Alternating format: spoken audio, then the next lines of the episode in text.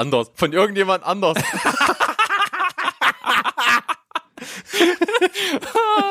oh, super, ein Thomas Anderswitz. Hallo, hier ist Berg. Und hier ist Steven. Herzlich willkommen zu Steven Spoilberg.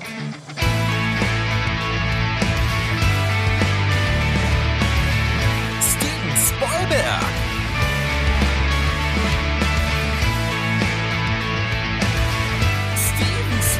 Spoilberg.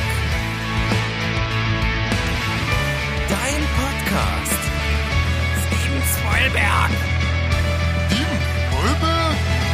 Steven Spoilberg. Flup. Ja, wunderschönen guten Tag, liebes Publikum da draußen. Wir sind zurück bei Steven Spoilberg. Wir sind mittlerweile bei der neunten regulären Folge angekommen. Es ist unglaublich. Und mit mir dabei ist natürlich auch wieder der Berg. Berg, hallo. Ein erfrischendes Hallo von Berg, äh, so interpretiere Ja. ich das. Ja, genau richtig interpretiert. Ein erfrischendes Getränk zu meiner Seite. Freude im Herzen und ein herzliches Ha- Hallo auch an dich. Du bist ja aus dem Urlaub wiedergekommen. Genau. Äh, Ich bin sozusagen äh, in der Theorie bin ich komplett erholt und in der Praxis bin ich total fertig.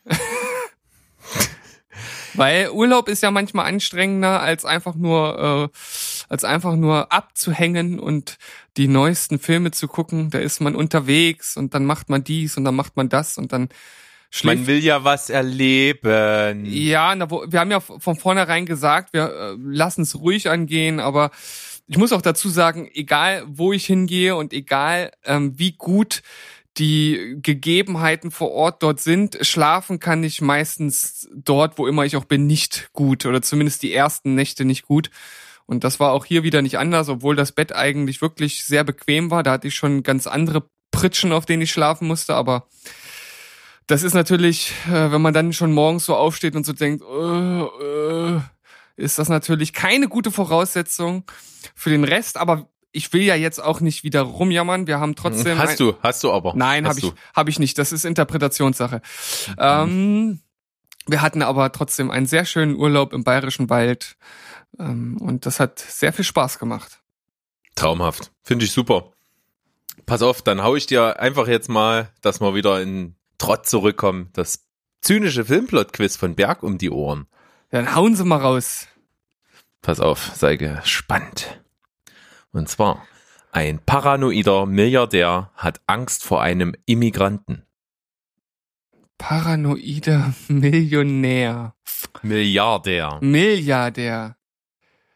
Ich weiß nicht, ich habe Millionär gehört oder Milliardär gehört und habe irgendwie direkt gedacht, vielleicht ist da wieder so ein Kniff drin, dass, es- dass das man sich jetzt irgendwie äh, irgendwen Erwachsenen oder so vorstellt. Und dann habe ich mir direkt einen jungen Milliardär vorgestellt und dachte an Richie Rich, aber ich glaube, da hat, da geht's nicht um irgendeinen Immigranten.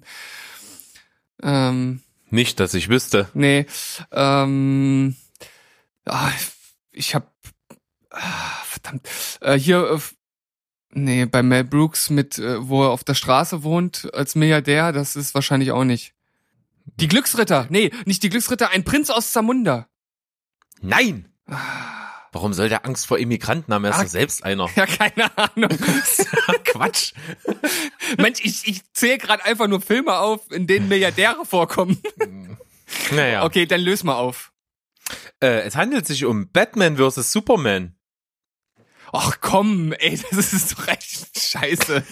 Richtig geil um die Ecke gedacht. Ja, das ist natürlich. Da ist der Emig Emigrant schon sehr weit hergeholt. Also, verstehst du? Ja. Sehr weit Ja. hergeholt. Verstehst du? ich versteh's.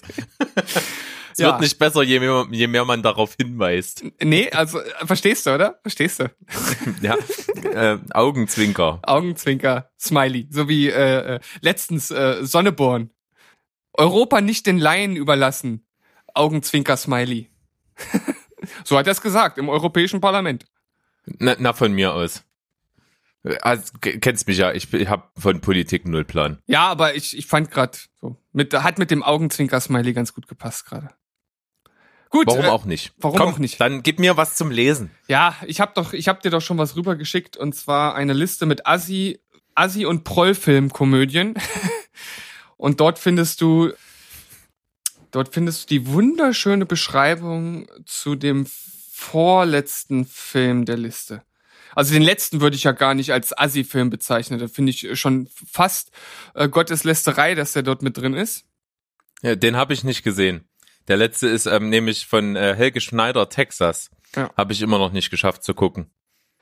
Das ist, äh, das ist Kunst. Das ist Wie- kein. Wie, ja, wie wir wissen, bin ich mit den schlechtesten Helge Schneider Film eingestiegen, äh, mit im Wendekreis der Eidechse. Ja. Und den fand ich äußerst kacke. das, das Problem ist tatsächlich, dass Helge Schneider Filme, also für mich, so Filme sind, von denen ich weiß, dass sie einfach schon ein, ja, schon einen gewissen künstlerischen Anspruch haben. Das kann man schon so sagen. Ähm, aber sie erschließen sich bei mir wie viele solcher Kultdinger oft erst im Nachhinein, wenn man noch mal so drüber redet oder so einzelne Szenen Revue passieren lässt. So beim Gucken ist das manchmal auch so, ja, ist das jetzt lustig oder soll das jetzt künstlerisch sein oder so? Aber wenn man danach noch mal drüber nachdenkt, ist das schon äh, zum Lachen. Na okay. Aber jetzt zu dem anderen Film, den du hier rausgesucht hast. Ja. Von dem habe ich tatsächlich schon mal was gehört, aber gesehen habe ich ihn noch nicht. Und zwar handelt es sich um den Film Bierfest. Ja, Ja, klingt schon nach einem richtigen deutschen Export. also, also richtig. Pass auf. Melodie ab. Bierfest ist Oktoberfest zum Anschauen und einer der besten Partyfilme überhaupt. Hier gibt es Saufspiele, wohin das Auge reicht. Charaktere mit Namen wie Schniedelwichsen und Ralf Möller als deutschen Biertrinktitan. Denn in der Unterwelt Münchens findet einmal im Jahr das sagenumwobene Bierfest statt. Eine Sauforgie, die alles bis dahin gesehen in den Stadt, alles bis dahin Gesehene in den Schatten stellt und an dessen Ende der gefährlichste aller Endgegner auf einen wartet. Der Stiefel. Ja, das, das klingt echt nach so einer schrottigen Proll- und Assi-Komödie. Unglaublich. Ich habe mich übrigens nur verlesen, weil das hier falsch geschrieben ist. Ja, das kann ich bestätigen. Äh, hast du recht. also, Ja. äh, ich, ja. Ich weiß jetzt nicht, ob ich Bierfest gucken will. Also Schniedelwichsen und Ralf Möller zusammen in einem Satz. Das macht mir Angst. Ja. Doch, es hat ein gewisses Cha Chaospotenzial in sich. Ja. Naja, ich, ich dachte mal was anderes. Äh, Wir hatten ja jetzt schon das ein oder andere Mal die eher brutaleren äh, Trash-Perlen dabei gehabt und dieses Mal dachte ich, warum denn nicht mal äh, in, in die andere Trash-Film-Ecke gehen? Ja. Guter Start. Bevor wir in den Themenblock rübergehen und eine kleine Pause machen, wollte ich noch äh, aus der letzten Folge mich berichtigen und zwar äh, aus der letzten Listenfolge, wo es um Guilty Pleasures ging. Ja. hatten wir den Film Armageddon und ich habe behauptet, dass es eine realistische, wissenschaftliche, äh, ein wissenschaftliches Szenario wäre, was tatsächlich favorisiert werden würde, sollte ein Meteorit auf die Erde zurasen. Ja. Und ich habe mich dann nochmal belesen, das ist tatsächlich nicht so. Okay. Äh, in, der, in der Theorie wäre das machbar, aber technisch wäre das gar nicht umsetzbar, insofern, dass man diesen Meteorit erstmal circa fünf Jahre bevor er überhaupt die Erde erreicht, müsste man den schon entdecken. Ja. Dann müsste man auch, dann, das wäre eigentlich schon zu spät, weil, nee, Quatsch, genau, fünf Jahre bevor er die Erde erreicht, müsste man diese Sprengung durchführen. Das heißt, man müsste ihn noch einige Zeit vorher entdecken und äh, man müsste ja auch das hinbekommen, dass ein Space Shuttle dahin reist. Und das ist eine Entfernung, die ist eigentlich ja praktisch nicht umsetzbar mit äh, jetzigen technischen Mitteln. Das wäre also schon das eine. Und dazu käme noch, dass man eine Atomsprengkraft bräuchte, die ungefähr das 300-fache, glaube ich, der Hiroshima-Bombe hätte, was auch momentan äh, technisch nicht denkbar ist. Von Ja, daher ist, ist das theoretisch zwar möglich, aber praktisch überhaupt nicht umsetzbar. Ja, zumindest in diesem, in diesem Pocket-Format kriegst du da keine Atombombe rauf. Da musst du schon zwei Atomkraftwerke da hochbringen. In etwa, denke ich etwa, schon. ja. Äh, Äh, und und da, also äh, dann habe ich mich aber darüber hinaus mal dazu belesen, was wären denn Szenarien, die äh, denkbar wären. Und da gibt's äh, zwei, hauptsächlich zwei favorisierte Lösungen. Eine wäre, indem man selber von der Erde ein Objekt losschießt, was äh, den, den äh, Komet dann eben trifft und äh, mit durch die Aufprallwucht von seiner Bahn ablenkt. Ja. Das ist die nicht ganz so erfolgsversprechende Methode. Äh, und die erfolgsversprechendere ist dann das, dass man einen, auch einen Körper, also einen Satellit, dahin schießt, neben den, ähm, ja, neben den Kometen und der dann durch seine Anziehungskraft äh, den ablenkt und man den dann sozusagen wegsteuern könnte. Okay, das klingt ja total nach Science Fiction. Ja, ist es natürlich auch. Ist natürlich alles schwierig auch umzusetzen technisch und wie gesagt, die Entfernung, die dazu halt notwendig sind, dass das überhaupt Sinn hat, äh, dass man das so zeitig schon ablenkt, dass es dann eben an der Erde vorbeifliegt, sind halt auch schon extremst groß. Ah, Das ist krass, dass das so viel Vorzeit, also so viel Vorlaufzeit braucht. Fünf Jahre bei der Sprengung, das ist ja Wahnsinn. Ja. Na gut, du darfst halt auch nicht vergessen, was für eine Wucht dieses Teil hat. Ja, aber trotzdem, fünf Jahre, das äh, hätte ich jetzt wirklich überhaupt nicht erwartet. Aber gut, äh, da, da bin ich auch äh, astrophysisch, äh, glaube ich, auf einem so niedrigen Niveau, dass ich mir das gar nicht vorstellen kann. Also, Richtig. Aber ich wollte das nur mal sicherstellen. Nicht, dass hier wirklich jemand jetzt sich drauf verlässt, dass Ja. wenn ein Me- Meteorit angeflogen kommt, dass wir dann hier die, die Bohrnummer durchführen. also ich stelle mich zur Verfügung hier, äh, wenn die da äh, irgendwelche Bohrspezialisten zur Verfügung äh, oder ausbilden können in schneller Zeit, dann können sie das auch mit Grundschullehrern machen, oder? Ja, ich denke schon. Wobei äh, jetzt das nicht so vielversprechend ist, wenn man dich in, äh, einmal als Astronaut und als äh, Bo- Bohrexperten ausbilden muss. Ach Quatsch. Ja, vielleicht gibt's dann irgendwelche Crashkurse oder Ja, so. genau. Aber wenn du jetzt hier gerade was richtig stellst, äh, kann ich auch noch mal einen ganz kleinen Nachtrag geben, denn meine äh, Frau hat jetzt angefangen, unsere Folgen zu hören und hat mich äh, auf einen kleinen Widerspruch aufmerksam gemacht. Und zwar habe ich in einer unserer ersten Folgen gesagt, dass ich mir für eine Serie niemals ein Abo von irgendetwas zulegen würde. Und da hat sie mich natürlich gleich äh, schräg angeguckt und meinte, ja, und was ist mit äh, Game of Thrones und Sky Ticket und so? Und habe ich und, und dann dann habe ich erst kurz überlegt und dann habe ich aber äh, gesagt, naja, es ist schon ein bisschen anderer Fall, weil wir ja schon beim Gucken der Serie waren. Also da war ich in, in, in gewisser Weise ja schon unter Zwang, weil ich es halt auf jeden Fall weiter gucken wollte. Und Redet dir das nur ein? Doch, ey, komm, Das, das kann man doch wohl nachvollziehen. Ja, ja, klar. Also wenn ich die, wenn ich die Serie nicht geguckt hätte und hätte mir jetzt extra dafür das Sky-Ticket kaufen müssen, dann weiß ich nicht, ob ich es gemacht hätte. Ja. Wollte ich nur noch mal kurz so sagen, falls es irgendjemandem aufgefallen sein sollte von unseren drei Zuhörern. Vielleicht. Vielleicht. Könnt euch ja bei mir melden und sagen, Steven, du bist äh, ein absolut äh, ein Heuchler, bist du. Ja. Richtig, genau. Und wir gehen jetzt mal schön in die Pause heucheln und dann geht's gleich weiter. Genau. Tschüss.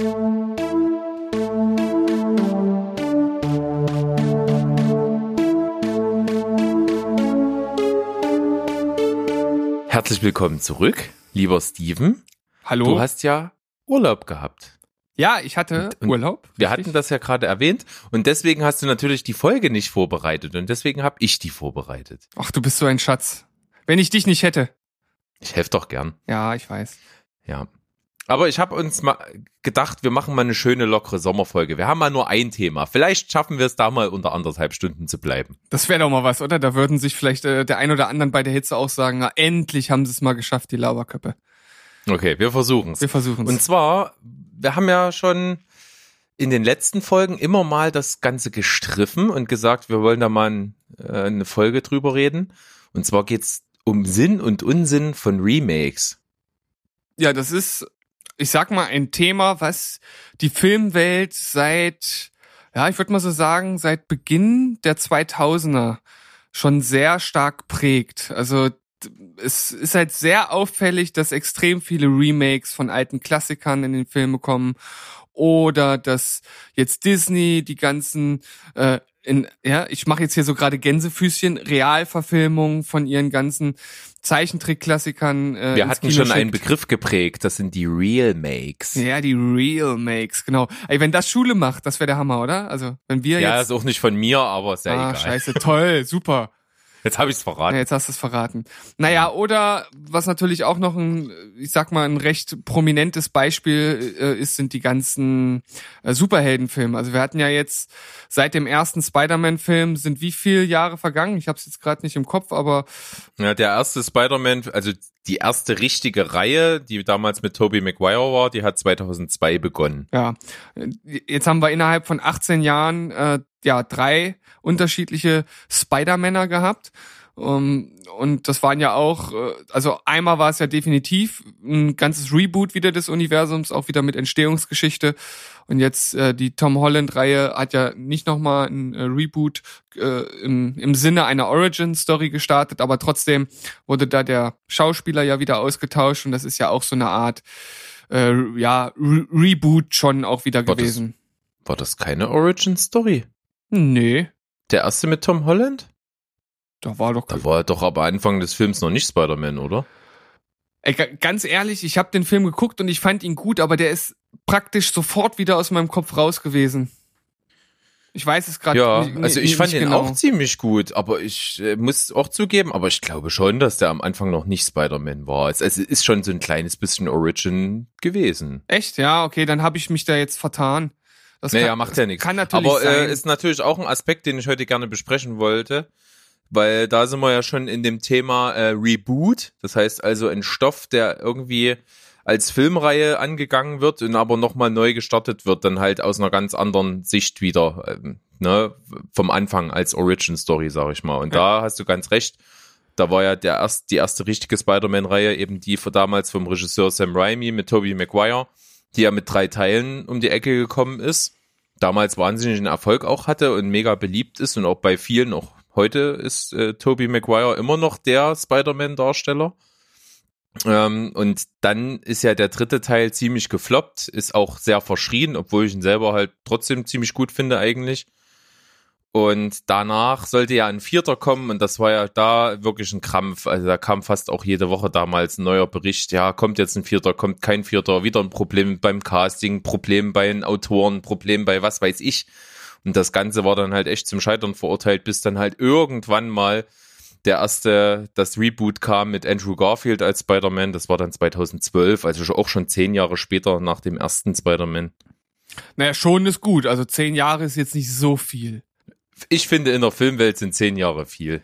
Ja, mittlerweile schon, aber wenn man es mal äh, rein oder versucht, möglichst objektiv zu betrachten, muss man schon sagen, ja, ein paar Jahre zuvor hätte, hätte man noch gesagt, äh, äh,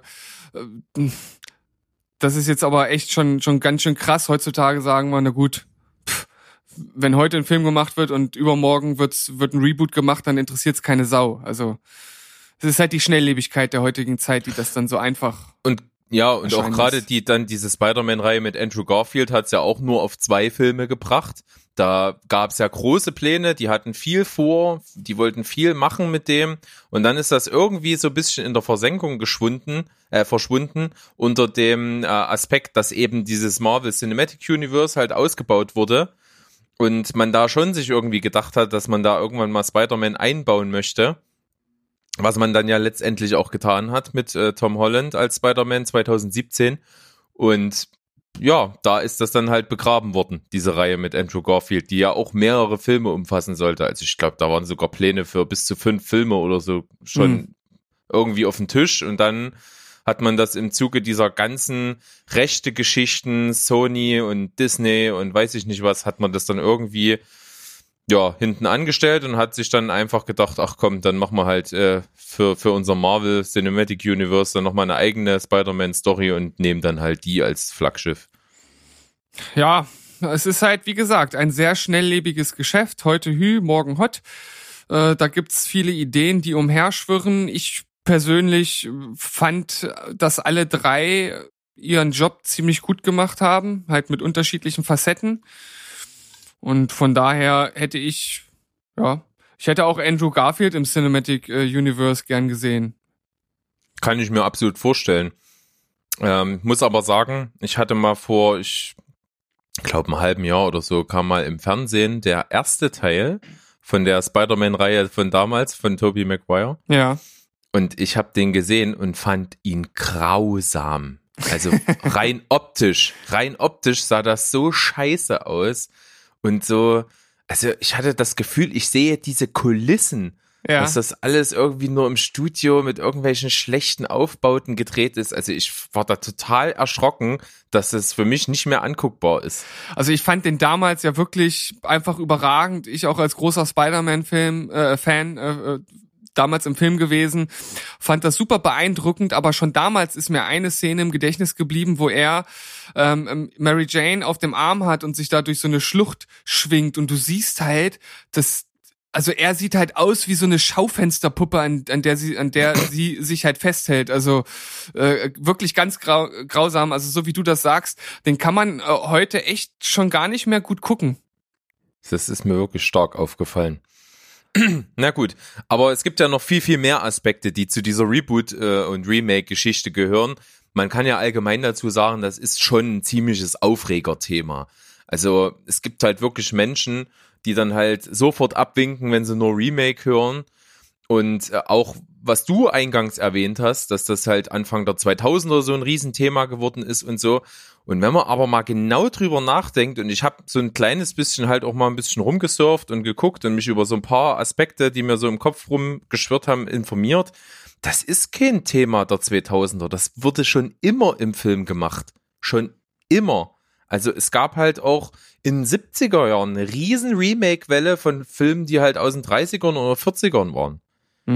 Ja, d- also ich kann mir das äh, gut vorstellen und wahrscheinlich, wenn ich jetzt so einzelne Beispiele höre, dann fällt mir das auch auf, aber das ist, ist halt einfach, äh, ja, ist halt einfach so eine Zeit gewesen, wo das wahrscheinlich einfach nicht so aufgefallen ist. Ne? Ich meine, damals in den 70ern, da gab es halt nur mal äh, kein Internet, wo man schnell mal nachgucken konnte, ob der Film äh, auf irgendeinem anderen äh, St Stoff basiert. Oder da gab es halt kein äh, Facebook, Movie Pilot oder sonst was, wo sich die Leute ausgetauscht haben. Und wahrscheinlich ist das einfach deshalb nicht so ein großes Thema gewesen. Oder vielleicht hat es die Leute auch einfach gar nicht interessiert, ob es ein Reboot war oder nicht. Vielleicht sind die, Leu die Leute heute einfach, äh, einfach äh, schneller zu kitzeln an ihren empfindlichen Stellen. Ich weiß es nicht.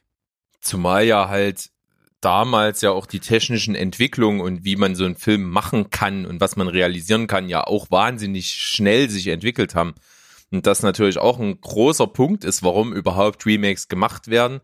Und zwar halt einfach, weil man die technischen Möglichkeiten hat, einen Stoff besser umzusetzen, als es vielleicht äh, an einer anderen Stelle mal die Möglichkeit wäre. Wobei ich sage, jetzt ist diese Möglichkeit ja schon wieder sehr klein geworden, weil wir schon auf einem technischen Niveau aktuell sind in der Filmtechnik, wo wir eigentlich praktisch alles ja darstellen können und gut darstellen können. Ja, das stimmt. Das ist jetzt auf jeden Fall ein Unterschied zu den früheren Zeiten, aber gerade so zu dieser 2000er äh, Wendenzeit, da erinnere ich mich an so Filme wie äh, Godzilla oder King Kong, die genau das ja auch perfekt aufgegriffen haben. Ne? Die haben praktisch Filme von früher genommen, wo man noch entweder Stop-Motion-Technik genutzt hat oder Leute in Gummianzug gesteckt hat und irgendwelche Miniaturstädte hat platt machen lassen. Und man hat die neue Technik genommen, um daraus dann halt ansprechendere Filme zu machen. Und ich war damals von Godzilla ziemlich weggeblasen, als der ins Kino kam. Also ich fand den Ja. tierisch gut. Also diese Godzilla-Monsterfilme, die gehen ja, glaube ich, irgendwo zurück. Ich lass mich jetzt nicht lügen, das habe ich jetzt nicht recherchiert, aber irgendwo in die 40er oder noch zeitiger vielleicht nee, nee, sogar. ich, ich glaube gar nicht so weit. Ich habe das letztens erst irgendwo ähm, gelesen in einem Buch über Japan. Ich glaube, es ist tatsächlich erst Mitte 50, glaube ich. 54 oder so. okay. Aber ist natürlich Aber, auch schon eine äh, ganze hast- Weile her. Ja, definitiv. Und wenn du jetzt äh, King Kong hast du ja erwähnt, Ja. da war ja das äh, Peter Jackson oder dieser Peter Jackson Film war ja von 2005. Ja. Also auch schon eine ganze Weile her aus jetziger Sicht. Der hat sich ja auch nur äh, auf eine Reihe berufen, wo ja das Remake immer kein 1 zu 1 Remake war, wo so, sondern wo es einfach diese Geschichte gab und jeder das irgendwie für sich interpretiert hat. Ja. Also der erste King Kong war ja von irgendwo 1933 und äh, dann gab's da auch ja schon mal ein Remake irgendwann in den 70er Jahren und dann kam halt irgendwann mal 2005 äh, ein Peter Jackson und hat halt seine Version gedreht. Das ist ja auch so eine Art von Remakes, wo quasi nicht eine 1 zu 1 Kopie von irgendeinem bestehenden Film gemacht wird, sondern wo halt schon jeder seine eigene Herangehensweise hat. Und das hast du ja vor allen Dingen auch noch dann extra nochmal dann, wenn es auf irgendein Buch oder ein Roman oder sowas äh, eben basiert, dann hast du das ja ganz oft, dass äh, mehrere Filme zu einem und demselben Buch rauskommen. Ja. Ja, also da gibt's ja durchaus auch Stoff, bei dem sich das anbietet, also wo man äh, halt unterschiedliche Richtungen ausprobieren kann oder andere Akzente setzen kann und das macht halt Sinn. Und manchmal gibt's halt auch Stoff, wo ich mir dann sage, naja, vielleicht sollte man es dann halt einfach bei dieser einen guten Verfilmung, die es vielleicht gab, halt einfach belassen. Ich weiß es nicht. Das ist ja dann halt einfach die Frage. Ist es dann halt notwendig, einen Film, der einfach schon gut umgesetzt wurde, nochmal neu aufzulegen? Also aus rein künstlerischer Sicht macht das Sinn. Mhm. Und da sage ich mir dann meistens wahrscheinlich, ja, Entschuldigung, dass ich jetzt hier schon wieder das, die Luft Mhm. abschneide, aber ähm, da, da habe ich dann das Gefühl, da geht's wirklich dann einfach nur darum, Geld zu machen und nicht nochmal eine neue Geschichte zu erzählen. Wobei ich halt immer im Hinterkopf habe zwei Dinge. Punkt eins Sehgewohnheiten. Ist eine ganz, ganz, ganz entscheidende Sache. Und zwar, ich nehme mal ein ganz aktuelles Beispiel. König der Löwen. Ist ja, ein absolutes 1 zu 1 Remake. Prinzip ist der einzige Unterschied. Oh, Entschuldigung. Boah. Oh, hauen raus. ja.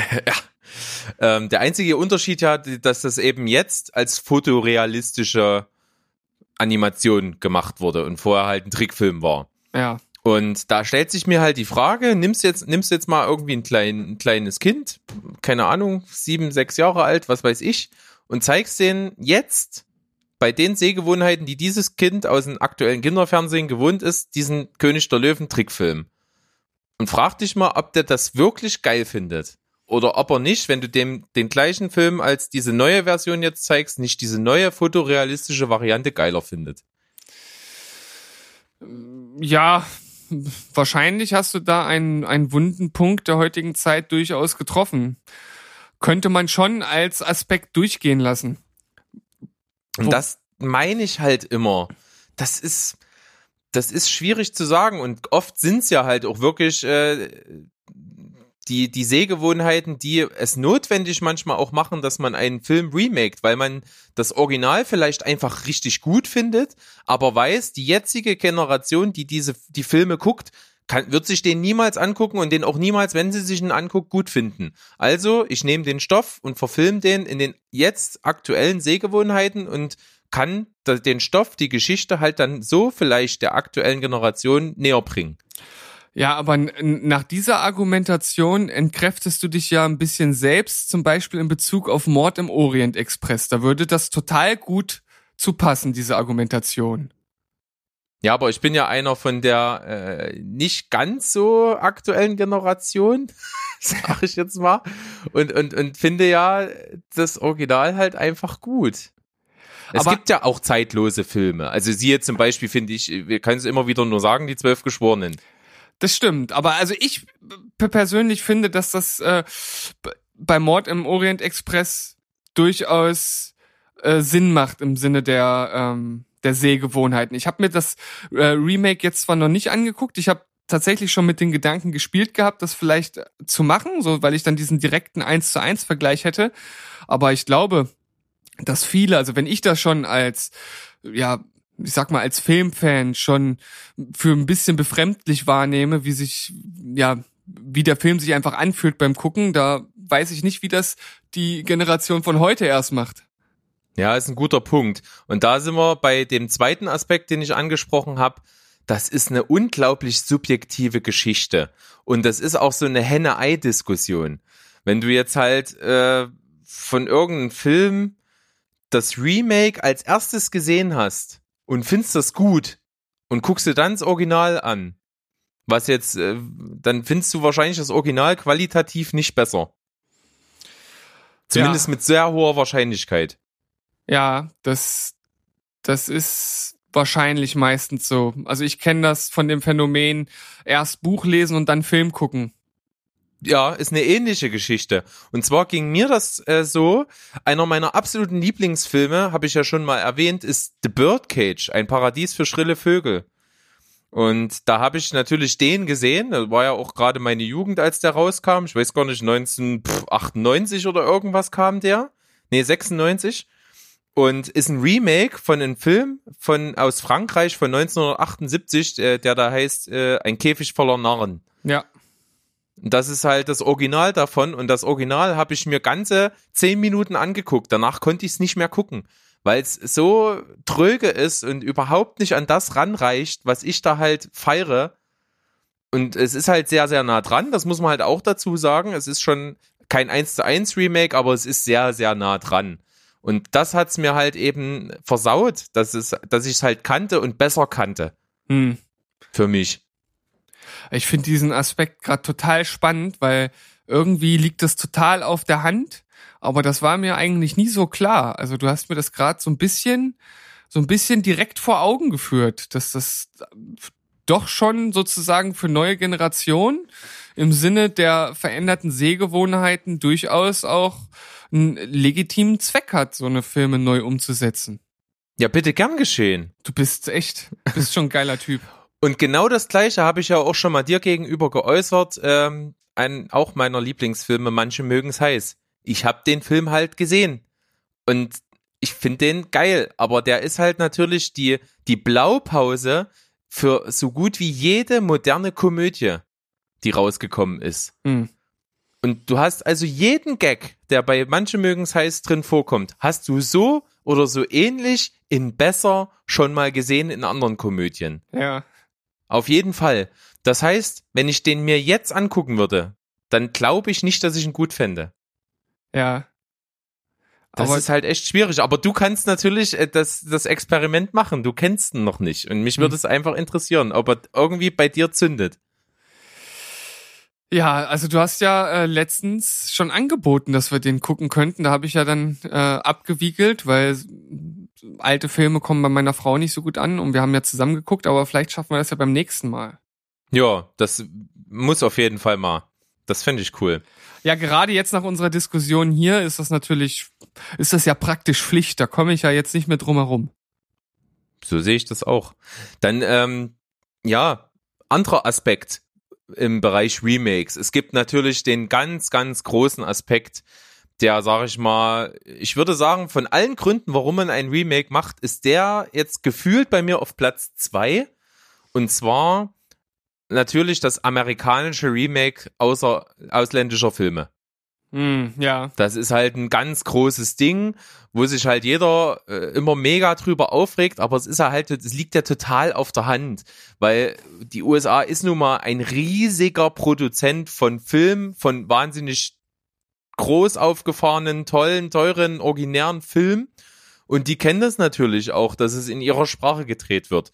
Das heißt, wenn man halt einen wahnsinnig erfolgreichen Film aus Frankreich, Spanien, Deutschland, was weiß ich nicht woher, äh, Iran, keine Ahnung hat, dann muss man halt eben damit rechnen, dass den in den USA keiner guckt, egal wie gut der ist, weil die USA keinen keinen tollen Synchronmarkt hat. Das heißt, wir sind natürlich mit einer wahrscheinlich der ver verwöhntesten Nationen auf dem Planeten. Wir haben halt eine wahnsinnig gute Synchroindustrie. Ja. Ja, und, und das, das, das wirkt halt richtig toll bei uns. Und das gibt's halt eben dort nicht. Man muss mal einschieben, es gibt andere Länder, ja, da äh, werden die Filme so synchronisiert, dass nicht mal die Originaltonspur ausgeblendet wird. Da wird einfach drüber gesprochen, nicht mal lippensynchron. Ja, und, und zum Beispiel in Polen gibt's glaube ich, bloß ein Dutzend Synchronsprecher oder irgendwas, die dann halt mehrere Rollen in so einer Synchronisierung sprechen. Das ist natürlich völlig absurd. Das können wir uns hier wirklich, wie du sagst, als, als verwöhnte äh, Deutsche überhaupt gar nicht vorstellen, dass man sowas vorgesetzt bekommt.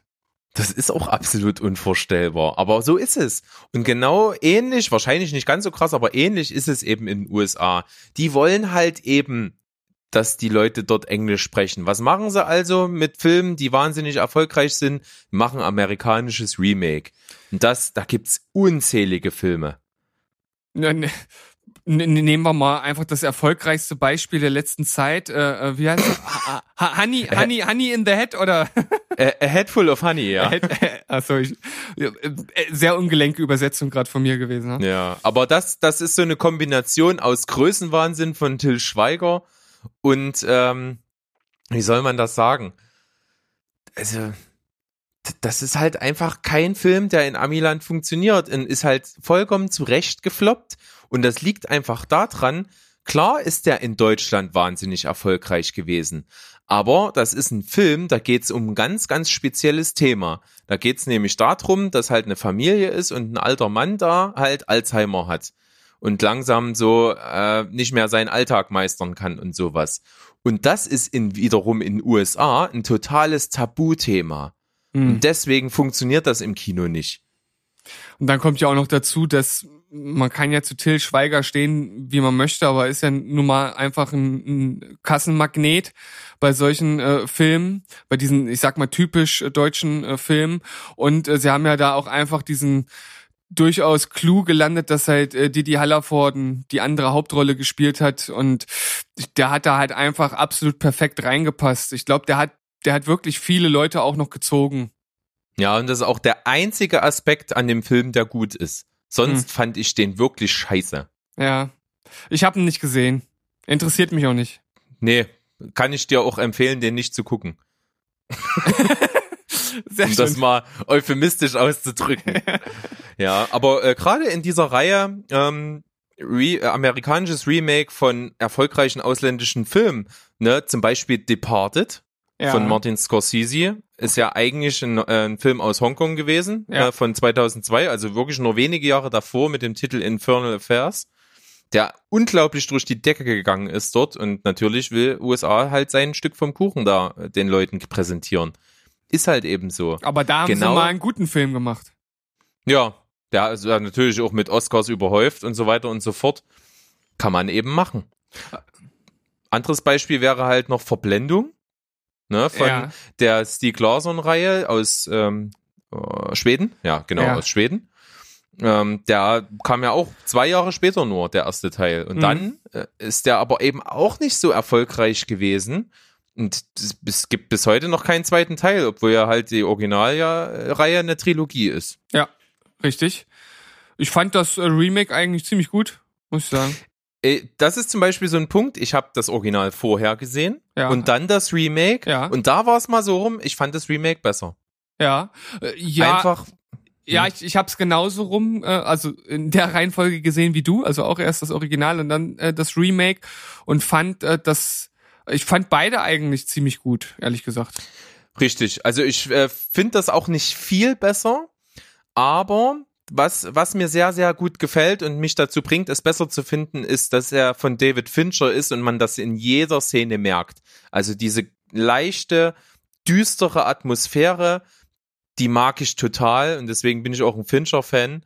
Und deswegen fand ich das Remake halt besser. Und es ist genauso mit richtig guten Schauspielern gemacht. Also ich finde Daniel Craig cool. Ich finde auch die, ähm, die Lisbeth gespielt hat, das war ja, Na, glaube ich, Naomi Rapaz. Nom, Nom, Nomi? Numi? Numi, ja. Numi Rapaz? Rapace? Ja. Keine Ahnung. Ja, War das die? Nee, das war Rooney Mara. Numi Rapace ist ja die im Original gewesen. Ach so, so rum. Ah, okay, aber die Richtig. Namen, die Namen ähneln sich schon ein bisschen. Numi Rapace und, und Rooney Mara. Ja, doch. Ja, bisschen. komm, ein bisschen schon. Äh, da finde ich zum Beispiel ähm, die, äh, äh, also die Naomi oder Numi Rapace vom Original besser, persönlich. Das stimmt. Das äh, gebe ich dir recht. Ähm, dann, was jetzt auch ganz neu ja war von, von diesem Jahr, war Hard Powder mit Liam Neeson. ja. äh, quasi als Remake von einer nach dem anderen. Ich habe Hard Powder noch nicht gesehen. Der ist aber auch anders angelegt. Das sieht man schon im Trailer. Das ist schon ein ziemlicher Actionstreifen und so, der ein bisschen auf auf äh, ja, ein bisschen Fun ausgelegt ist und so. Und der Originalfilm ist halt wirklich ein zynischer, schwarzhumorischer, humoriger Film. Und den finde ich richtig gut. Ja, also ich habe das äh, ähm, das Remake auch nicht gesehen, habe aber mitbekommen, dass der recht also unterhaltsam, so wie du es jetzt sagst, ähm, sein soll. Also es sprechen mich beide an. Mal, mal gucken, ob wir mal haben dazu natürlich, komme. ja, wir haben natürlich in Deutschland einfach eine andere Perspektive. Wir kennen dann halt sowohl das Original als auch das amerikanische Remake halt als äh, Film von außen. Ne? Das ist halt kein deutscher Film. Ja. Das heißt, unsere Perspektive ist zwangsweise halt vollkommen anders da drauf. Das wird in den USA zum Beispiel jeder wahrscheinlich anders sehen. Na, wir könnten uns ja mal bei einem Film äh, Nachmittag erst Honig im Kopf und dann A Head Full of Honey angucken. Oder wir machen das nicht. Das ist auch, das ist wirklich, das ist die bessere Alternative, würde ich sagen. Finde ich auch. ähm, gut, also ich habe ich, ich hab noch eins. Äh, ziemlich Ja, beste, bring mal noch was. ziemlich beste Freunde. ja, richtig. Wurde ja auch mit Äh, mit Kevin Hart, Kevin Hart und Brian Cranston, richtig. Bryan Cranston. ich habe beide gesehen. Ach, okay. Ähm, das Original ist auf jeden Fall besser. Das liegt aber auch daran, dass ich schon eine ziemliche Schwäche für diese Art, wie Frankreich Filme macht, habe. Also egal wie der Film ist, immer so gegen Ende, im letzten Drittel, fängt diese französische Kuscheldecke an, mich einzuwickeln. Ach, das hast du so schön ausgedrückt. Da fühle ich mich gleich richtig heimelig. Das ist wirklich so, echt. Und da, dadurch finde ich es halt auch besser. Und abgesehen mal davon ist halt das Original ein absolutes Meisterwerk. Das muss man, das kann man neidlos einfach so zugestehen. Ja, da stimme ich auch vollkommen zu. Ich, ich liebe den Film auch wirklich über alles, weil halt einfach die Chemie zwischen den beiden Hauptdarstellern, die könnte einfach gar nicht besser sein. Und trotzdem zwinge ich mich bei so einem Remake dann immer dazu, auszublenden, dass es das Original jemals gegeben hat. Und versuche dann wirklich zu bewerten, wie fand ich den Film. Unter dem Aspekt, dass es den anderen nicht gegeben hätte. Und da muss ich zum Beispiel sagen, bei dem Remake von Ziemlich Beste Freunde, es ist ein guter Film. Es ist Mhm. kein überragender, aber es ist ein guter Film. Ja, es sind ja auch zwei Schauspieler, die gut in, in diese Rollen reinpassen. Ich habe den Film selbst noch nicht gesehen, deswegen kann ich am Ende nichts dazu sagen. Aber alleine, wenn ich das jetzt objektiv betrachte, denke ich, sind das äh, oder war das nicht die schlechteste Wahl, die sie getroffen haben? Schon vom Casting her gebe ich dir da Genau, absolut ja. recht. Es gibt dann halt ja eben auch noch die Filme, wo du gar nicht weißt, zum Beispiel, oder wo zumindest die große Masse der Leute gar nicht mal rafft, dass es ein Remake ist. Also zum Beispiel wusstest du, dass Oceans 11 ein Remake ist? Äh, ich, nee, ich glaube nicht.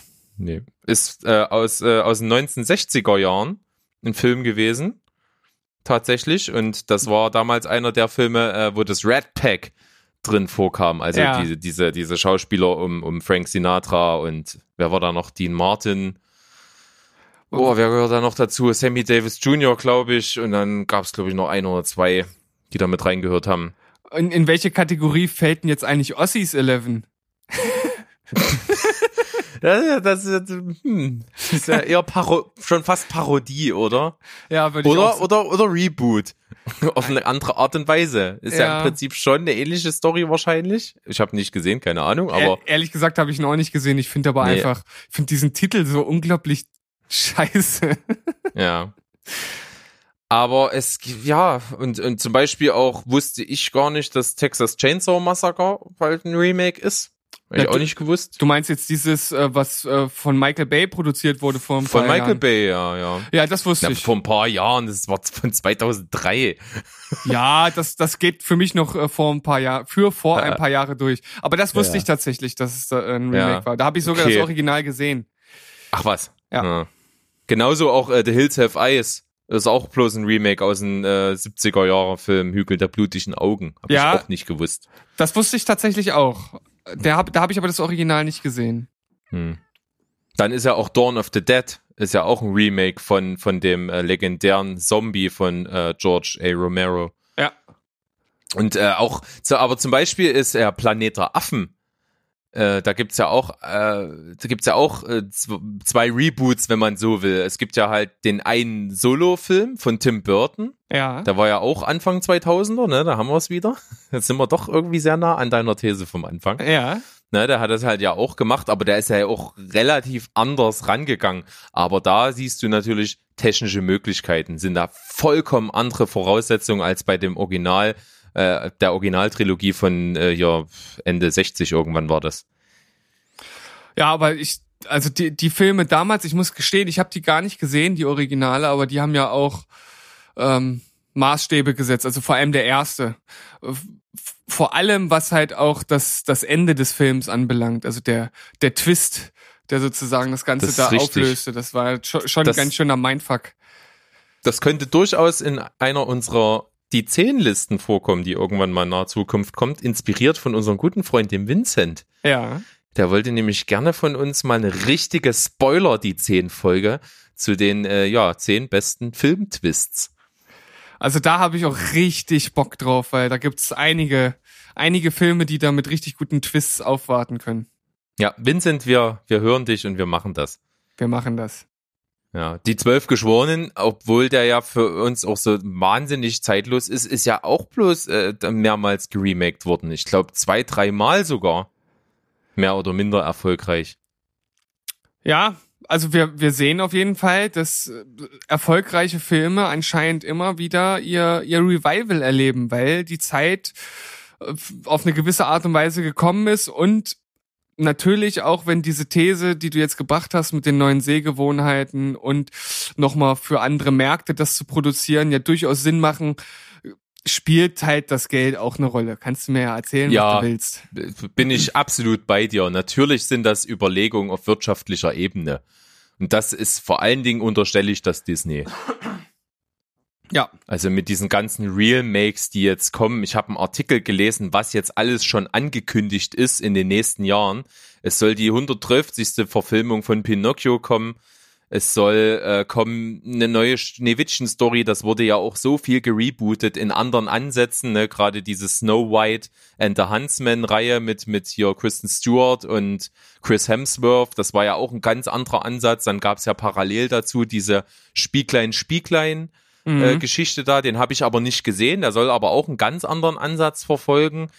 Ja, und dann haben sie angekündigt jetzt, dass es wiederkommen soll als eine Schneewittchen-Story und dazu noch ein Spin-off gleich äh, mit, mit Rosenrot. Das wollen sie auch noch verfilmen. Also jetzt wird jede hinterletzte Nebenfigur aus irgendeinem erfolgreichen Disney-Klassiker noch zu Spin-off verwurstet. Genauso äh, habe ich gelesen, ein Prince Charming-Film soll kommen. ja, gut. Wie gesagt, also die, die Gelddruckmaschine läuft bei Disney. Das kannst du aber ganz laut sagen. Dann habe ich gelesen, was äh, Lilo und Stitch soll auch kommen als Real Make. Dann soll kommen ähm, noch schon wieder ein Dschungelbuch. Das ist ja wirklich einer der häufigsten Remakes, glaube ich. Also das, da gibt's doch jetzt schon sechs, sieben, acht Filme, oder? Ja, auf jeden Fall mehr als genug und ich weiß nicht, ich finde, also es- das, das Original, was ja nun jetzt schon, ich weiß nicht wie viele Jahre, über 50, wahrsch- 60 Jahre, glaube ich, fast schon auf dem Buckel hat. Also das ist ein Film, den, den kann ich heute noch gucken. Ja, sicher. Es, Al- es, ist, es ist unverständlich auf jeden Fall. Es, ich, aber wie gesagt, da steckt das, da steckt für mich 100 pro zum einen das Geld dahinter, aber zum anderen natürlich diese Sehgewohnheitsgeschichte, dass du versuchen willst, die Generation, ne, Eltern hauen einfach mal halt einfach die Kohle raus für ihre Kinder und wenn die Kinder halt diesen alten Scheiß nicht sehen wollen, dann muss halt neuer Scheiß her. Ja, wenn das so gewünscht ist, dann wird das natürlich produziert. Das ist, wenn die, wenn die Konsumenten hier schreien, dann sagen die Firmen, hier sind wir, los geht's. Das wird auch immer so sein und das ist auch nicht mal verwerflich. Aber es gibt natürlich auch noch einen Aspekt, den ich jetzt zum Abschluss des Themas noch bringen möchte. Und zwar hast du ja, wenn du jetzt Filmemacher bist oder du bist Schauspieler, dann hast du ja an dem, was du machst, schon Spaß. Und da ist es dir eigentlich, e eigentlich fast egal, was du machst, solange du es machst, wie du Bock drauf hast. Und da ist es dir am Ende auch egal, ob du irgendwas remakest, was dir halt als Kind irgendwie wahnsinnig gefallen hat oder nicht. Wenn du mit dem Produkt am Ende zufrieden bist und Spaß dabei hattest, das zu machen und es am Ende vielleicht auch noch erfolgreich ist, dann ist es doch scheißegal, ob sich irgendjemand drüber aufregt, dass es ein Remake ist. Ja gut, dass sich irgendjemand drüber aufregt, das wirst du ja in unserer äh, Wutbürgergesellschaft ja immer haben. Also egal, was du machst. Es- Ja, und, äh, es- Ich, wahrscheinlich äh, wahrscheinlich, wahrscheinlich gab es auch Leute, die sich über Watchmen aufgeregt haben. Wo du so sagst, das ist, war ja schon nahe der, der Perfektion, was da in Umsetzung zum Original gemacht wurde. ja, sicher. Ne? Du hast zum Beispiel auch bei einem Film, den wir vor kurzem besprochen haben, Der Gott des Gemetzels, ist zwar kein Remake eines Films, aber ist ein 1 zu 1 Remake eines so aufgeführten Theaterstücks. Da war also die Notwendigkeit, das Ganze zu machen, eigentlich nur, es von der Bühne auf einen Film zu bannen, um das äh, anderen Leuten zugänglich zu machen. Aber auch da, habe ich ja berichtet, habe ich im, im Theaterstück zum Film halt wahnsinnige Unterschiede gesehen äh, in, in wie die Figuren verkörpert werden einfach. Und da ist es einfach, finde ich top, dass jemand gesagt hat, ey, wir machen das als Film.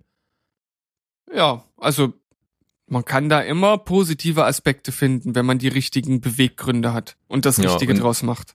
Und gerade bei jemandem wie mir und zu großen Teilen auch wie dir, kommt es halt stark drauf an, auf schauspielerische Leistungen. Und es gibt halt eben Schauspieler, die sieht man total gerne.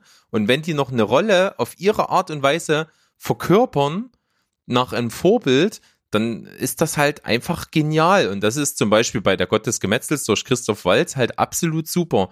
Der verkörpert diese Figur in absoluter Perfektion. Ich könnte mir keinen Schauspieler vorstellen, der das noch mal geiler macht. Ja, also kann ich, kann ich so einfach nur stehen lassen. Ja. Und ich erinnere mich dann auch an der Stelle an total, ich weiß noch nicht, ob ich es toll oder scheiße finde, Interview mit Thomas Anders von Modern Talking.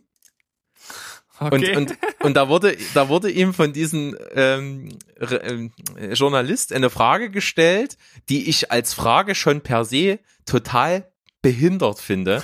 Und zwar hat er ihn gefragt, was macht denn Ihre Musik besonders? Er hat halt auf das Soloprojekt von Thomas Anders angespielt. ja. Und, und seine Antwort weiß ich bis heute nicht, ob ich sie genial oder strunzdoof finde. Seine Antwort war, das Besondere ist, dass ich sie singe. das ist so bescheuert wie genial. Ich glaube, manchmal, also wenn ich solche Interviews sehe, egal ob das nun der, aus der Filmwelt ist oder aus der Sportwelt, ja, da gibt's ja wirklich Reporter, die, wie du gerade schon gesagt hast, Fragen stellen, wo du echt nur so fragen möchtest, ob du behindert bist, habe ich gefragt. Ja, also wirklich, das, das sind so Fragen, wo man sich nur an den Kopf äh, fasst und ich kann mir wirklich vorstellen, weil ich glaube, Thomas Anders ist jetzt auch nicht auch auch kein dummer Mensch, dass der wirklich einfach nur gedacht hat, ich sag jetzt so ein so ein völlig äh, eindeutigen Satz, der eigentlich ja aber auch mehrfach gedeutet werden kann oder wie auch immer und dann weiß der Reporter vielleicht gar nicht, was er dazu sagen soll. Ja, auf der einen Seite steht natürlich der Aspekt, dass du dir denkst, okay, der ist total von sich selbst überzeugt und stellt natürlich sich in den Vordergrund. Das wäre dann also der strunzdove Aspekt dieser Antwort. Auf der anderen Seite ist es eigentlich genial, wenn du auf so eine beschissen dämliche Frage halt so antwortest, dass du sagst, naja, natürlich ist die Bes- Musik ist ja nicht besonders, aber die wird halt dadurch besonders, dass ich der bin, der das singt. Es ist halt einfach so. Es kann auch jemand anders singen, aber dann ist es halt die Musik von irgendjemand anders und nicht von mir. Ja, total. Anders. Von irgendjemand anders.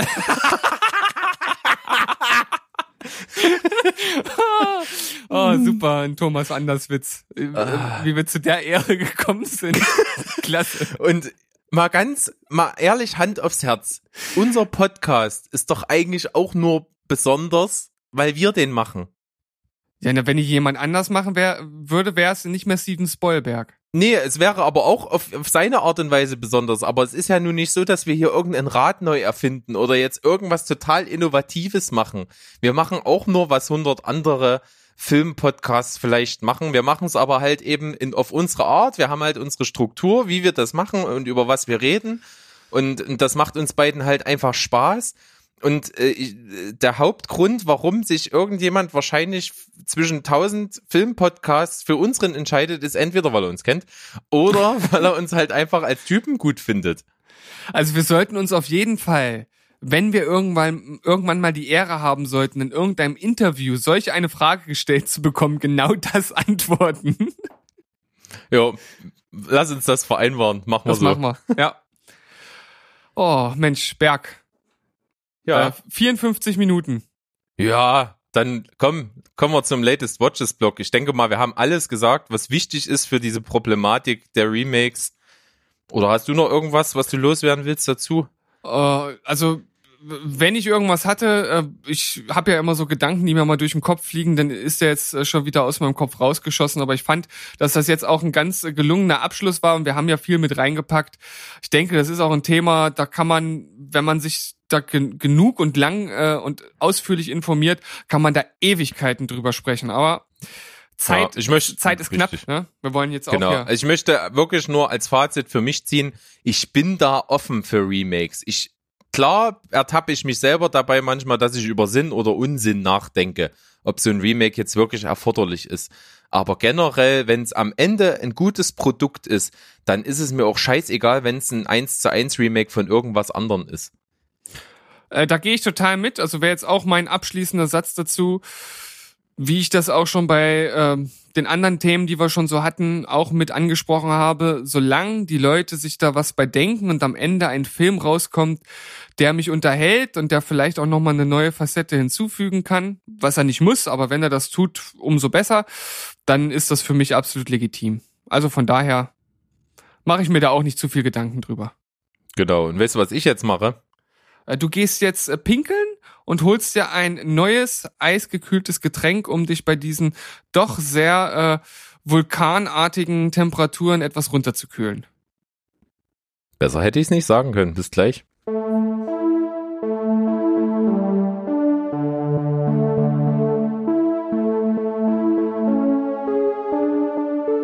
So, willkommen zurück zum dritten Block der neunten Folge von Steven Spoilberg.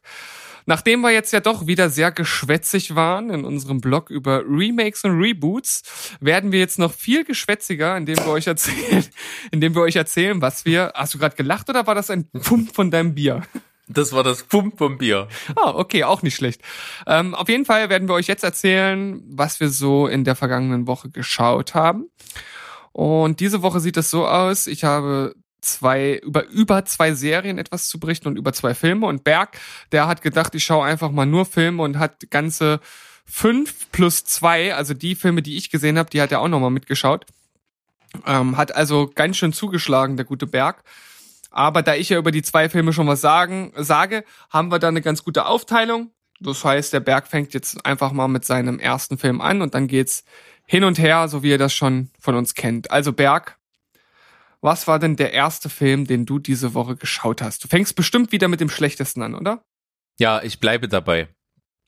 Und diesmal war es nicht der Sneak-Film, das kann ich verraten. Ah. Und zwar habe ich ein Remake geguckt. Ach, was? Das ist ja jetzt Ja, ein Zufall. Ja, das war auf jeden Fall nicht geplant. Ich habe dann auch erst in der Recherche zu den Remakes gesehen, dass es ein Remake ist, was ich gesehen habe. Ah, okay. Okay, aber es war äh, grottenscheiße.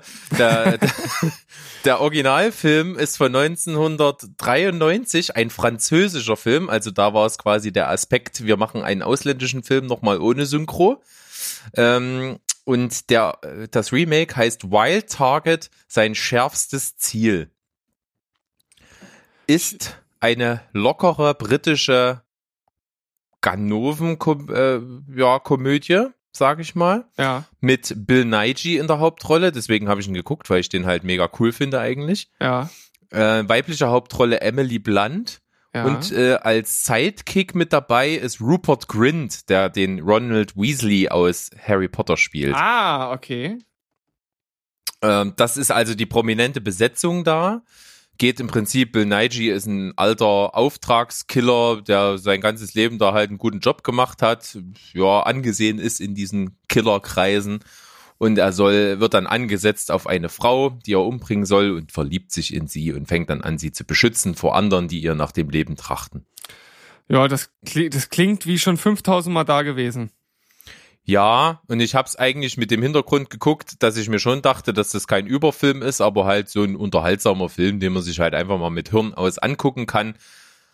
Fand ich gar nicht so. Ich fand mega scheiße.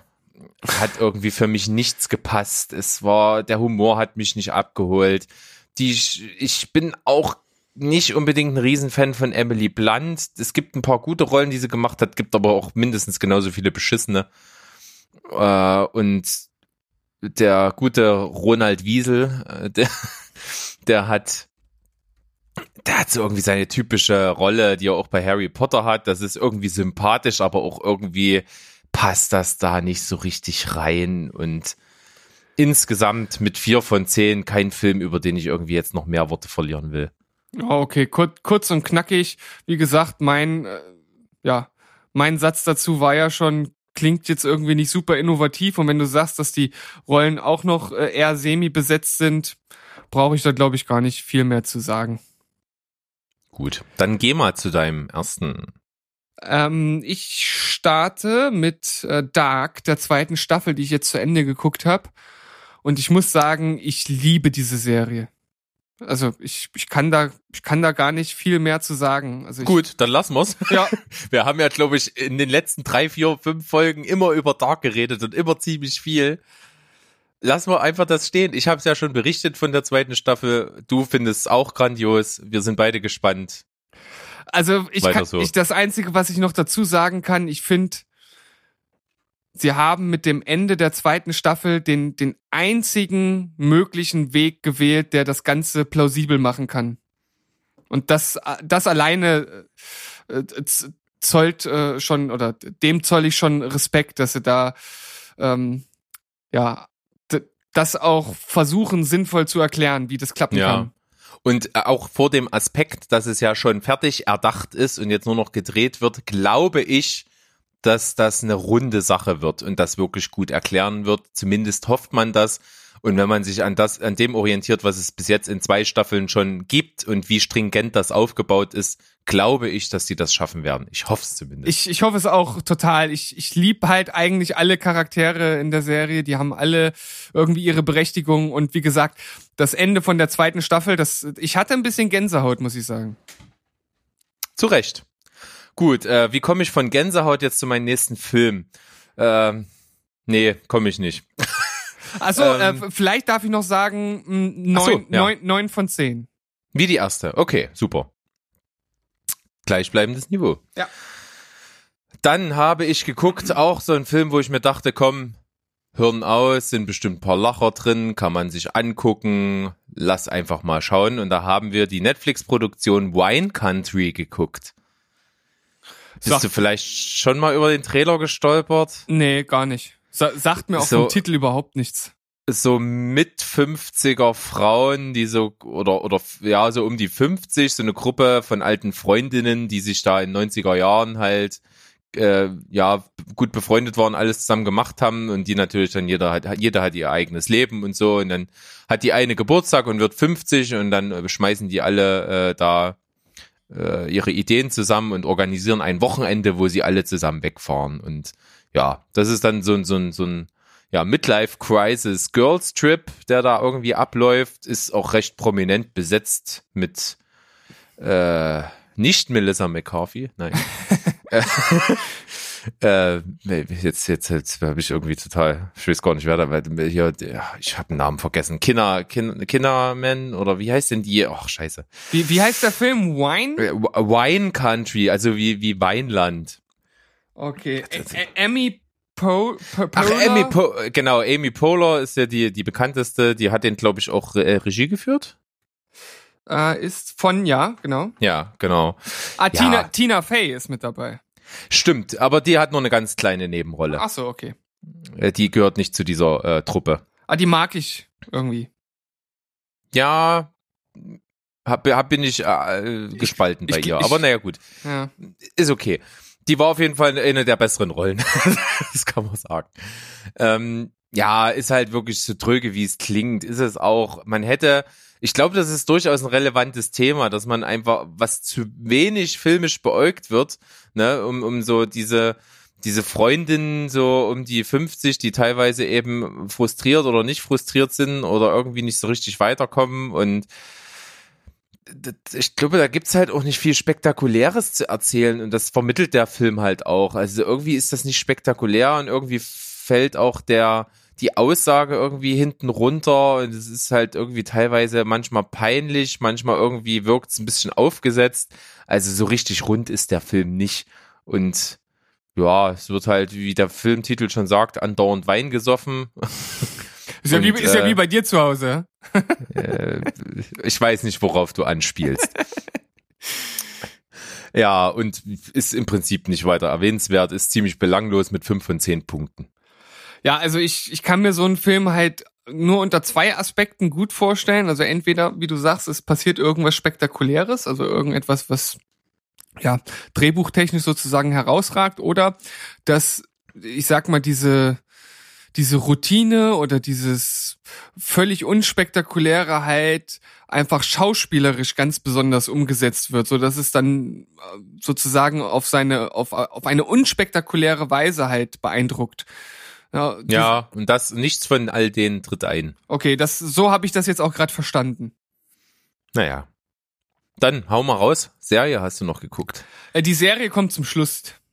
Jetzt Ach äh, so? ja, ich ich du weißt doch, ich verdrehe einfach mal unsere Regeln, die wir hier so haben. Okay. Ich mache jetzt erstmal Dann kommst du jetzt logischerweise zu einem Film, den wir zusammen gesehen haben. Das ist Correcto Mundo. Und zwar haben wir ja einen kleinen Filmeabend gemacht.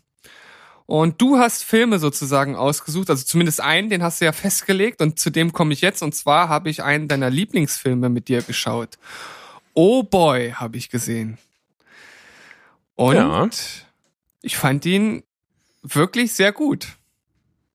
Das freut mich sehr, dass ich äh, dich an meiner Begeisterung hab teilhaben lassen. Ja, um das ja nochmal zusammenzufassen, es geht halt um um jungen Kerl in Berlin, der so seine Probleme hat und da halt eine Nacht durchlebt und auf in komische Situationen schlittert, so von der einen in die andere und also was mich an dem Film so fasziniert hat, ich hätte halt so so dieser Art hätte ich halt noch noch zwei Stunden weiter zugucken können. Also wenn die gute Ideen gehabt hätten, hätte ich das noch ewig weiter gucken können. Hm. Also so die reine Machart und diese, diese, ja, äh, ja. Na, diese Stimmung. Na, das ist ja die ganze Zeit, wie ich das schon mal sagte, so, so ein bisschen mit Jazzy Musik und es ist alles so ein bisschen entschleunigt und mit diesem Schwarz-Weiß-Look wirkt es zwar manchmal für Außenstehende ein bisschen hipstermäßig, ich finde, es passt aber halt total. Also der Film hätte halt in bunt überhaupt nicht so gewirkt, wie er jetzt wirkt. ja, ich finde halt, der hatte halt eine super Mischung aus so aus einfach lustigen Szenen, aus absurden Szenen, aus Szenen, wo du halt so denkst, oh, ey, was bist du denn jetzt für ein Assi, mit dem er da gerade zu tun hat? Ja, und auf der anderen Seite dann halt aber auch zum Schluss so Szenen, die einen so ein bisschen nachdenklich machen.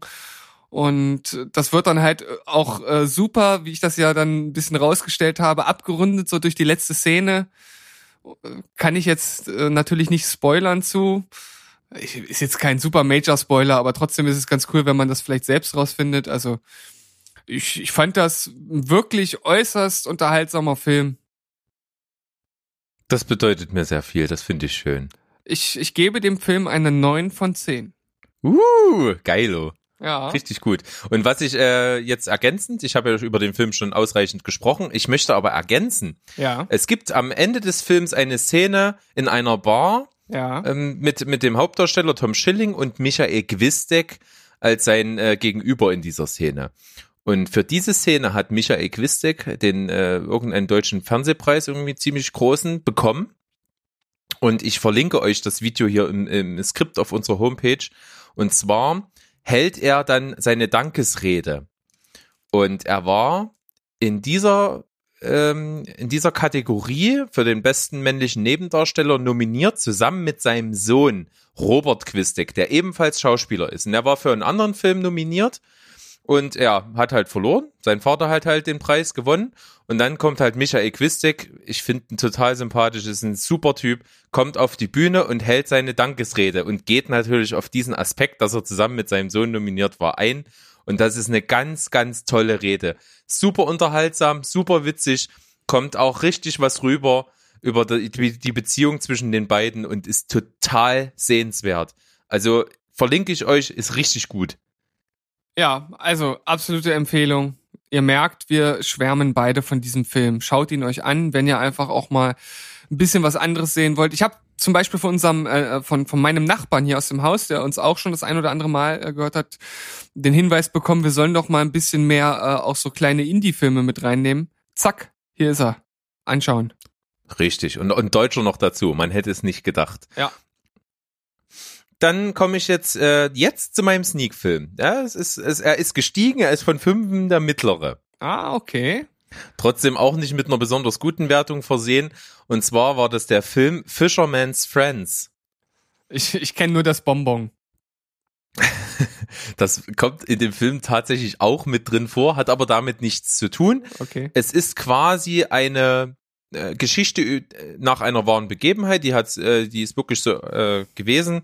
Es gab in England an der Küste in einem kleinen Ort eine Truppe von so Seemännern, die sind also teilweise bei der Küstenwache, teilweise sind's Fischer und so, die kennen sich alle, das ist ein ganz kleiner Ort und die sind dem Gesang sehr zugetan und die singen halt Shanties, Seemanns-Shanties. Ne? Äh, In Deutschland würde man halt Santiano nehmen, in, in, Eng, äh, in England war es eben diese Truppe von Fisherman's Friends.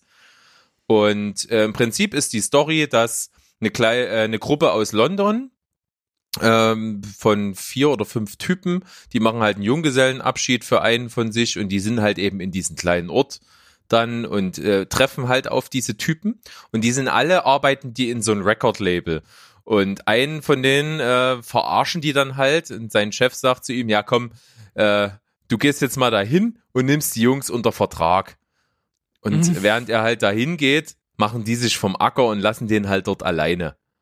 Und er nimmt's halt für voll und fängt halt an, die anzugraben und will halt die vermarkten und daraus halt irgendwie eine Truppe machen.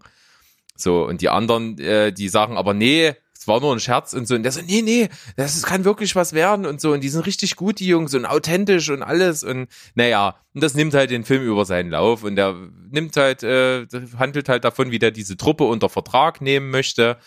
Und ja, da spielen dann noch so andere Sachen rein. Er verliebt sich halt in dem Ort halt in eine, und die ist die Tochter von dem Anführer in Anführungsstrichen von dieser Truppe und die sind natürlich Fremden gegenüber aus der großen Stadt aus London total überhaupt nicht aufgeschlossen und naja, es ist, man merkt das schon, es spielt mit viel Klischees, aber die Klischees, die sind halt nicht umsonst da, die gibt's halt wirklich und diese Story ist im Prinzip mehr oder minder genauso passiert. Es gibt also diese Band wirklich, die dann jetzt äh, auch einen riesen Erfolg hatte in England und eben ja aus ganz ehrlichen normalen Typen besteht, die sich halt einmal, zweimal die Woche abends in der Kneipe treffen und Shanties singen. Hm, okay.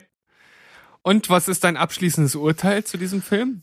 Äh, 5,5 von 10, weil es Oh. halt nicht besonders originell ist. Für mich, äh, klar, manchmal ist die Realität einfach nicht originell, aber es ist, ein, es ist nicht unsympathisch. Es sind so ganz coole, ehrliche Schauspieler. Also das ist halt nicht prominent besetzt oder so. Das sind halt einfach Typen, so, die du auf der Straße treffen könntest. Das macht's halt schon ein Stück weit irgendwie ganz nahbar.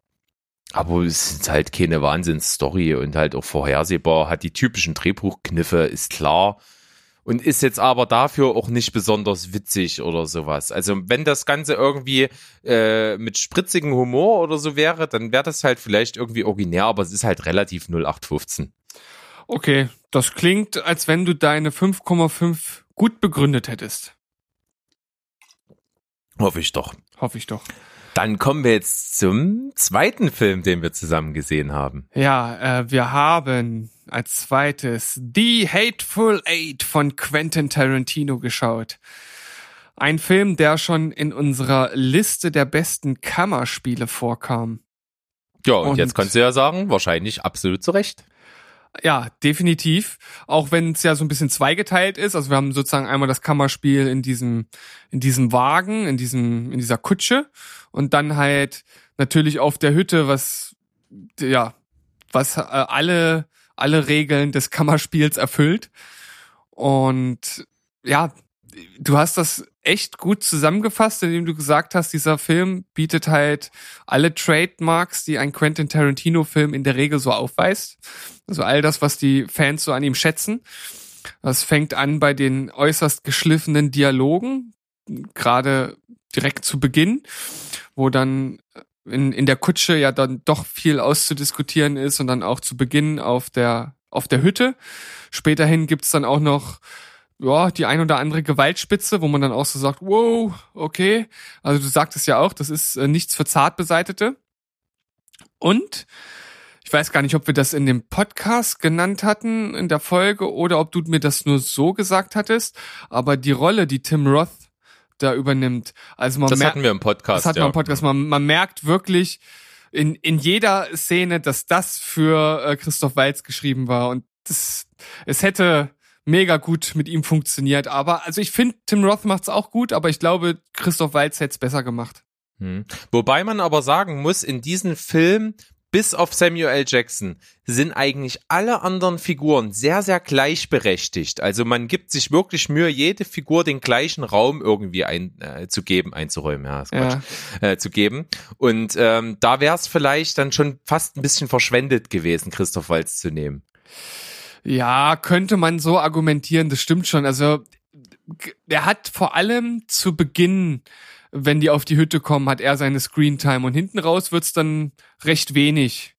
Also da, ja, steht er eigentlich fast fast nur irgend, irgendwie rum und und äh, begutachtet, was da halt so vor sich geht. Also ich fand den Film auch auch äußerst gut und war die ganze Zeit am überlegen, wo ich ihn so ein eingruppiere. Ähm, und schwanke zwischen 8,5 und 9. Ich bin mir noch Also nicht, ich bin mir noch nicht also- ganz sicher. Ja, ich habe ihn jetzt zum vierten Mal, glaube ich, gesehen mit dir zusammen und bin äh, völlig euphorisch und begeistert. Ich finde den jedes Mal besser, sogar noch ein bisschen. Ich, das ist ein richtig geiler Film.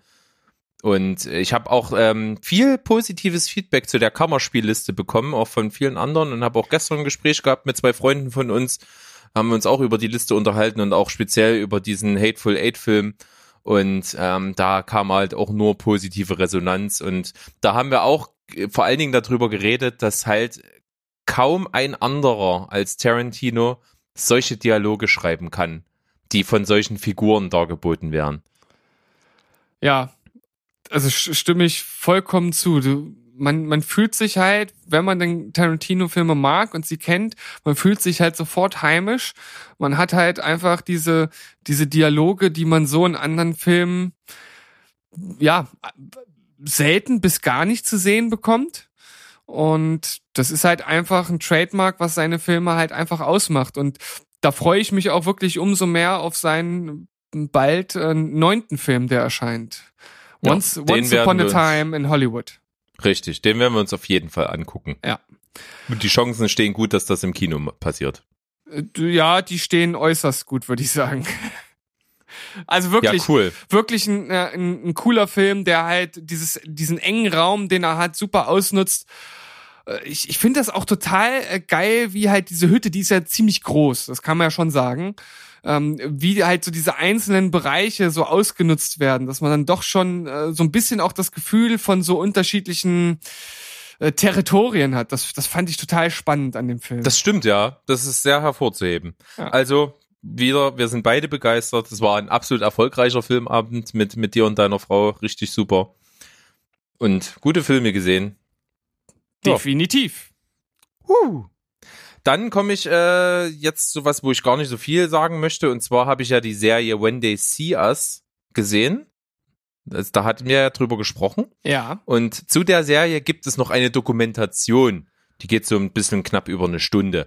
Heißt When They See Us Now. Und das ist quasi, die Serie ist ja auch produziert unter anderem von Oprah Winfrey. Und Oprah Winfrey hat halt in ihrer Sendung dann quasi einen Abend gemacht, als äh, thematisch eben zu dieser Serie. Und hat im ersten Teil ähm, die Darsteller eingeladen, die diese ähm, ja, Personen, die es ja halt wirklich gibt, äh, dargestellt haben. Und zwar einmal die Kinderdarsteller und die Erwachsenendarsteller und hat halt mit denen darüber geredet. Und im zweiten Teil hat sie die wahren fünf Angeklagten eben in ihrer Sendung gehabt und hat mit denen darüber geredet. Ja. Nun ist Oprah Winfrey Oprah Winfrey. Äh, sie ist in Amerika eine wahnsinnige Institution. Sie hat sich einen unglaublichen Status erarbeitet, der ihr wahrscheinlich, auch wenn sie für Präsidentschaft kandidieren würde, auch gute Chancen einräumen würde. Gehe ich jetzt mal davon aus. Also die ist wahnsinnig beliebt in den USA und durch diese Popularität kann sie sich auch einiges leisten. Und sie macht ja auch viel. Sie spricht viele ernste Themen an. Sie spricht viele Missstände an und so. Das ist wirklich nicht von der Hand zu weisen und das muss man ihr in jedem Fall zugute halten. Aber die, das Stilmittel, was sie verwendet, stößt mir so ein bisschen sauer auf, weil ihr Stilmittel ist einfach wirklich Tränendrüse. Mhm. Das ist so. Sie versucht eben ernste Themen so ganz theatralisch darzustellen, damit so wirklich jeder vorm Fernseher sitzt und sagt, ja, genau so sehe ich das auch. es ist halt, und das äh, finde ich so manchmal ein bisschen kotzreizig. Das muss ich sagen. Und äh, vor allen Dingen, wie ich sagte, die erste Hälfte mit den Schauspielern wo die sich mit den Schauspielern unterhalten, ja, wie sie sich auf die Rolle vorbereitet haben und wie sie die gespielt haben und so weiter und so fort. Das ist wirklich ein einfaches sich gegenseitig ein runterholen. Was anderes ist das nicht. Das ist, oh, ja, und ich habe das gesehen und ich war so berührt, wie du das gespielt hast. Wie hast du dich darauf vorbereitet? Ja, ich habe mich mit dem Mann unterhalten und so. Und dann habe ich gemerkt, wie er so lebt und ist ein ganz toller Mensch und sowas. Und ja, sehe ich genauso. Und ah, das war wirklich echt kotzig. Ähm, die zweite Hälfte ist dann aber sehr, sehr viel besser, wenn die wirklich die wahren Angeklagten dort vor sich sitzen hat. Und da siehst du ja direkt, äh, worüber die Serie nur erzählt hat, dann wirklich die Realität. Wie Ja. sitzen diese fünf Typen am Ende da und wie wirken die auf dich? Hm. Und da muss man sagen, von den fünfen sind drei sehr aufgeräumt. Die wirken wirklich so, als hätten sie das verarbeitet und wären in ihrem ganz normalen Leben angekommen. Ähm, dann ist einer dabei, das ist der, der sehr viel Raum in der Serie bekommt, der halt hier nach äh, nicht Jugendstrafe, sondern halt schon nach äh, äh, schwereren Sachen verurteilt wurde, der also auch viel in Einzelhaft verbracht hat.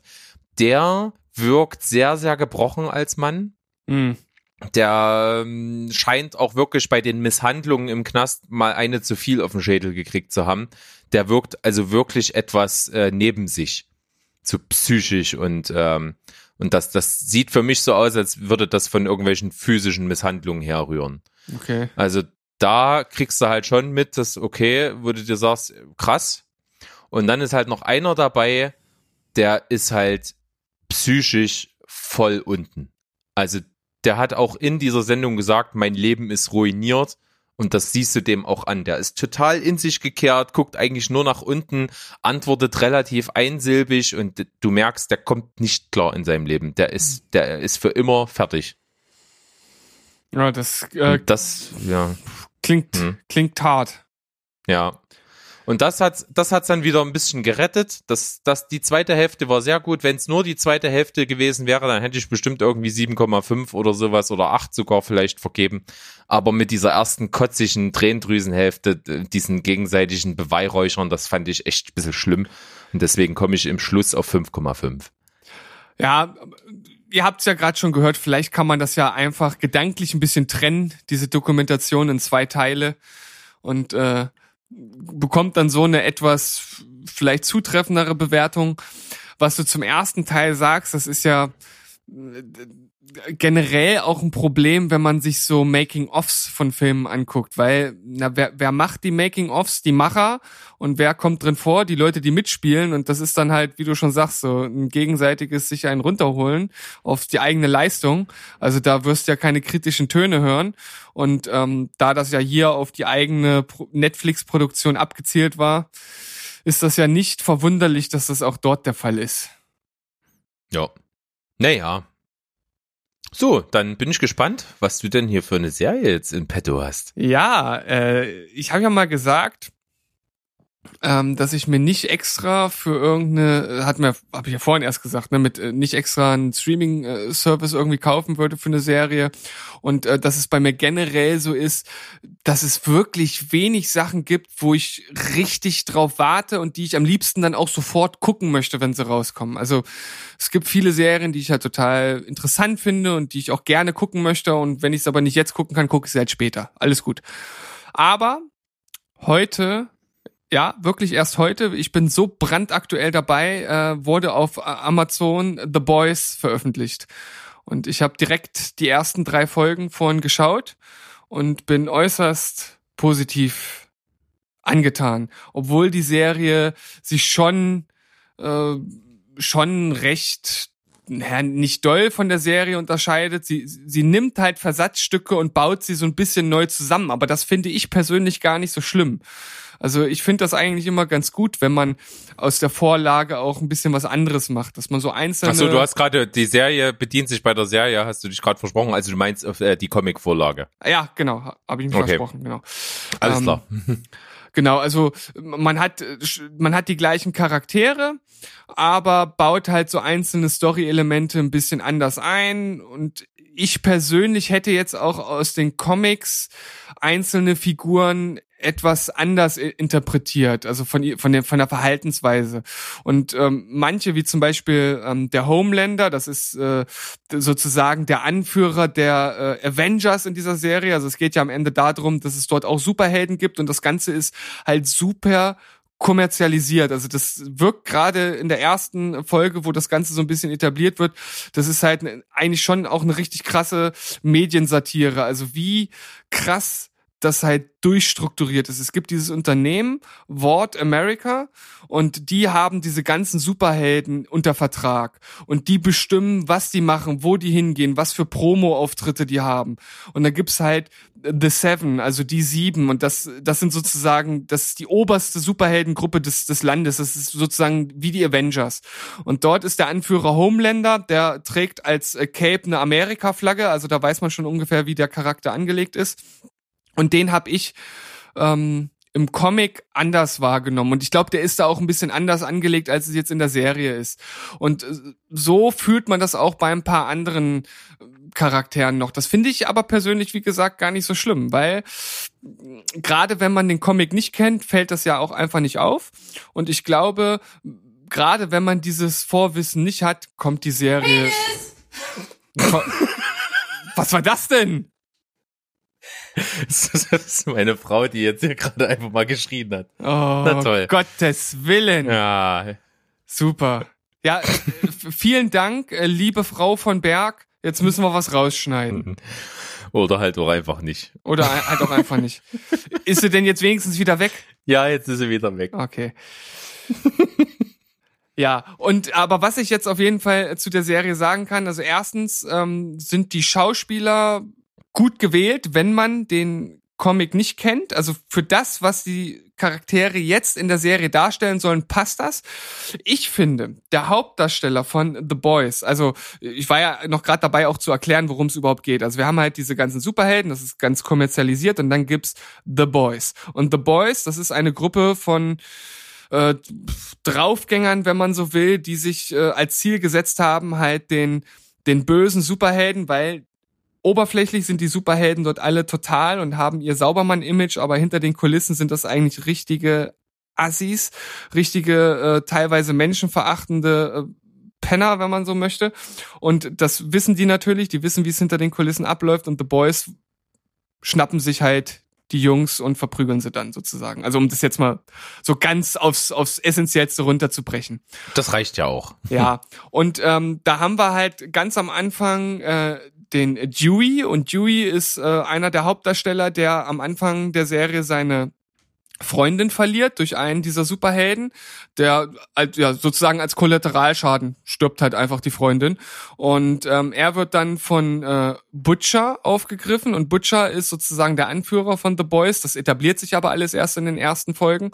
Und er nimmt ihn sozusagen so ein bisschen auf und sagt: Pass auf, ich gebe dir einen Weg, wie du dich an ja, an den Superhelden rächen kannst für das, was dir passiert ist. Und der Dewey wird in, äh, im Original ähm, als schottischer Typ dargestellt und ich schicke dir jetzt mal ganz kurz ein Bild rüber und ihr könnt ja auch einfach mal äh, googeln, wenn ihr da auch den Vergleich haben wollt. Und ich zeig dir mal, wie der Dewey aussieht und dann sage ich dir mal, wen oder ich, ich frage dich mal, wen könntest du dir vorstellen, wer, äh, wer diese Person spielen könnte? Weil ich finde. Als Besetzung? Ja. Ja, also ist ein Schotte im Original. Ja. Ach so, du hast mir auch den Comic. Ah ja, okay. Äh, Und äh, Dewey ist der unten rechts mit der Glatze. äh, Simon Peck. Ja. Äh, Sofort. Das einzige Problem ist, dass Simon Peck wahrscheinlich ein bisschen zu alt wäre für die Rolle. Und jetzt pass auf, jetzt kommt der absolute Oberhammer. In der Serie spielt Simon Peck seinen Vater. aber, aber da ist es, in der Serie ist es gar kein Schotte, sondern es ist ein Amerikaner. Also, so, so total, wo ich so denke, ja, also man, man hat eigentlich die perfekte Besetzung und nimmt ihn halt als Vater und er ist dann da auch gar kein Schotte und ja, irgendwie alles total verdreht. Ähm, Naja, aber zumindest irgendwie hat man was aufgegriffen, was die Assoziation jetzt bei mir schon wieder ist. Ja, also zumindest ist es irgendwie in Ansätzen drin, Als wenn man sich fast was dabei gedacht hätte. Also das fand ich auf jeden aber Fall. eben nur fast. ja, fand ich auf jeden Fall total lustig. Ähm, das ist sozusagen äh, schon dieser eine Unterschied, ne? dass er jetzt ähm, da einen Amerikaner spielt, anstatt einen, äh, anstatt einen schottischen Jungen. Finde ich persönlich jetzt erstmal überhaupt nicht schlimm. Und dann siehst du auf dem Bild daneben, das ist Butcher. Und ich schicke dir noch mal ein anderes Bild rüber, da siehst du ihn noch mal ein bisschen genauer. Und ich, ich sag mal, ich habe da jetzt eine, eine recht spezielle Vorstellung, wer zumindest vom Äußeren äh, und auch von der Statur da super in die Rolle passen würde. Allerdings nicht schauspielerisch, weil er kein guter Schauspieler ist, aber ähm, Ich Aber- weiß nicht, ich denke, wenn ich den sehe, denke ich ein kleines bisschen an John Travolta. ja, ja, John Travolta. Der Ah. ja durchaus ein guter Schauspieler sein kann. Ja, aber ich glaube, so, so die Art, die er das, die der Charakter, die, die der Charakter darstellt, ich glaube, das würde nicht so gut passen. Aber von dieser Statur, weil das ist ja eigentlich so ein richtig großer, bulliger Typ und dieses kann Äh, Batista? das auch, aber ich, ich finde, ich finde halt Ralf Möller würde total gut passen. Ja, den hat man ja heute schon. Den so schließen sich schon. Kreise. Ja. Oder, um es jetzt äh, zumindest ein bisschen realistischer zu sagen, ähm, allerdings auch schauspielerisch kein guter wäre John Cena, dieser Wrestler, weißt du? Der, der, ja, wür- doch, doch sehr, stimmt ja. der würde da total gut reinpassen. Und ähm, jetzt äh, schicke ich dir noch ein Bild. Ähm, Finde ich super, dass wir hier so unser eigenes Ding machen mit Bildern hin und her schicken, die unsere Zuhörer gar nicht sehen. ich, ja, ja, aber ähm, jeder, der ähm, den, den Comic und jetzt auch den Film kennt, der kann das ja nachvollziehen. Und ihr kennt doch wohl alle Simon Peck, oder? Muss ich doch nicht noch erklären. Ähm, Tja, der großartige Darsteller aus der noch viel großartigeren Cornetto-Trilogie, der Blood and Ice Cream-Trilogie von, wie heißt er, etwa, nee, ähm, na, von wem ist das? ähm, äh, Edgar Wright. Äh, Edgar Wright, genau. Und Sehr jetzt schön. schick, schicke ich dir mal ein Bild, da äh, ist das sogar direkt äh, gegenübergestellt, die beiden. Und da haben sie sogar noch einen kleinen Trick angewandt, weil in der Serie hat äh, Butcher nämlich einen Bart, was er im Comic halt nie hat. Er ist halt immer wirklich dieser glatt rasierte, ähm, ja schon glatte Typ, also im, Mhm. im, im wahrsten Sinne des Wortes. Und ja, in der Serie wird er halt von Carl Urban gespielt und der ist halt wirklich klein und schmächtig und trägt halt Mhm. einen Bart und der sieht halt wirklich komplett anders aus als Butcher im Das Comic. ist, ist doch hier die, die, die Pille von, von Star Trek, oder? ja, genau. Ja, genau. Und wie gesagt, wenn man den Comic kennt und jetzt den Butcher aus den Comics erwartet, passt das überhaupt nicht zusammen. Aber wenn man sich halt einfach jetzt auf die Serie so einlässt, wie sie angelegt ist, finde ich, funktioniert das äh, ziemlich gut. Und äh, wie gesagt, gerade diese, diese, diese, diese Sache mit dieser Kommerzialisierung der Superhelden, das wird super in Szene gesetzt. Dann äh, lebt die sehr, die, ähm, der Comic halt sehr von Brutalität und das wird auch relativ schnell klar, gerade in der in der Szene, in der die Freundin von äh, Dewey ähm, stirbt. Die wird halt in äh, in bester Zack Snyder Slow Motion äh, CGI Blut äh, explodierenden Machart in Szene gesetzt. Also da muss man sich halt drauf einlassen. Kleiner Kritikpunkt ist, dass äh, der Humor nicht immer zündet. Also es, ist, es sind nicht wirklich Rohrkrepierer, aber es ist jetzt nicht so, dass man, ähm, dass man das lauthals irgendwie loslacht. Und ich glaube, manchmal sind die Szenen so angesetzt, aber es funktioniert bis jetzt noch nicht so ganz.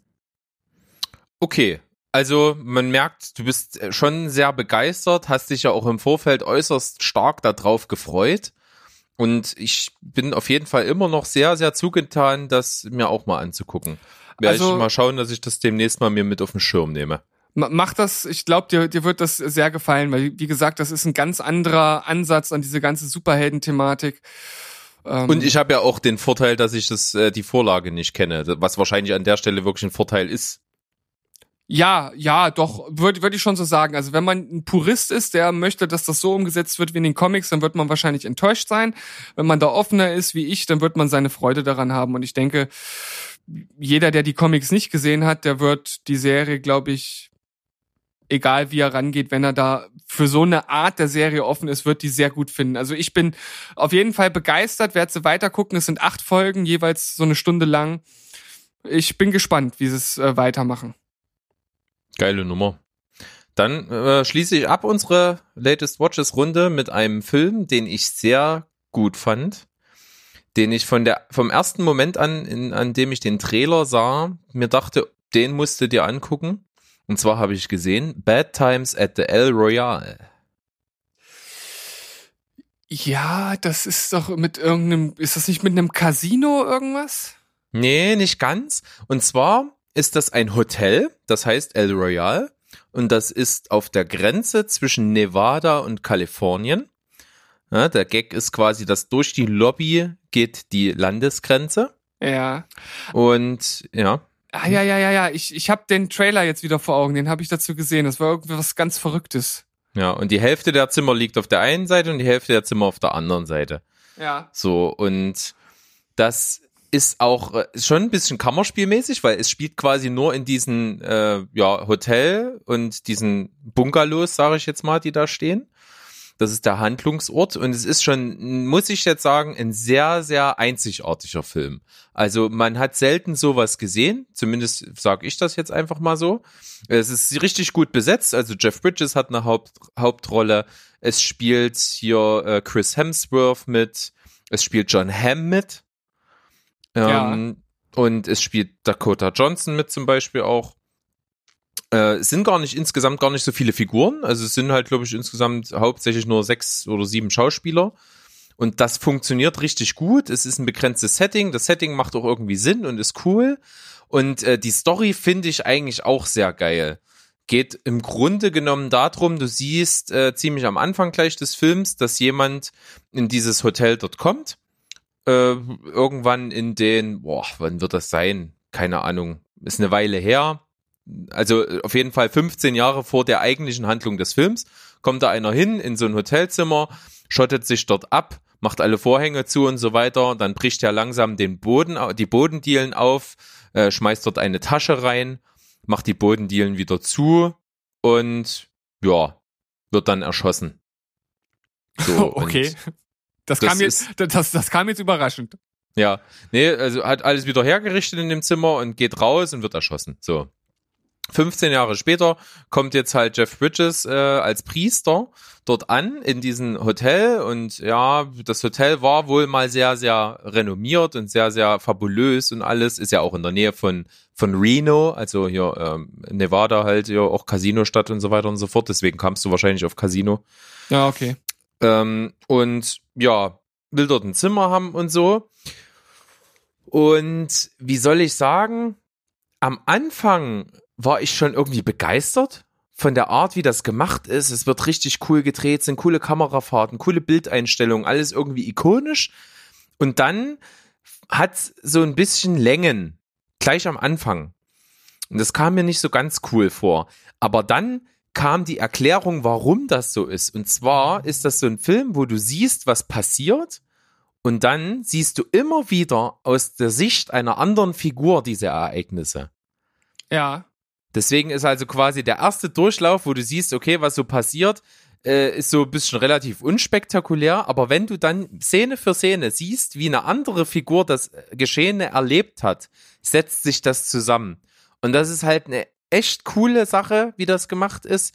Es sind coole Leute dabei. Es ist eine coole Hintergrundstory. Hat mir richtig, richtig gut gefallen. Schauspielerisch cool. Eine richtig gut, äh, gute Sache und bin ich schon ziemlich begeistert gewesen davon.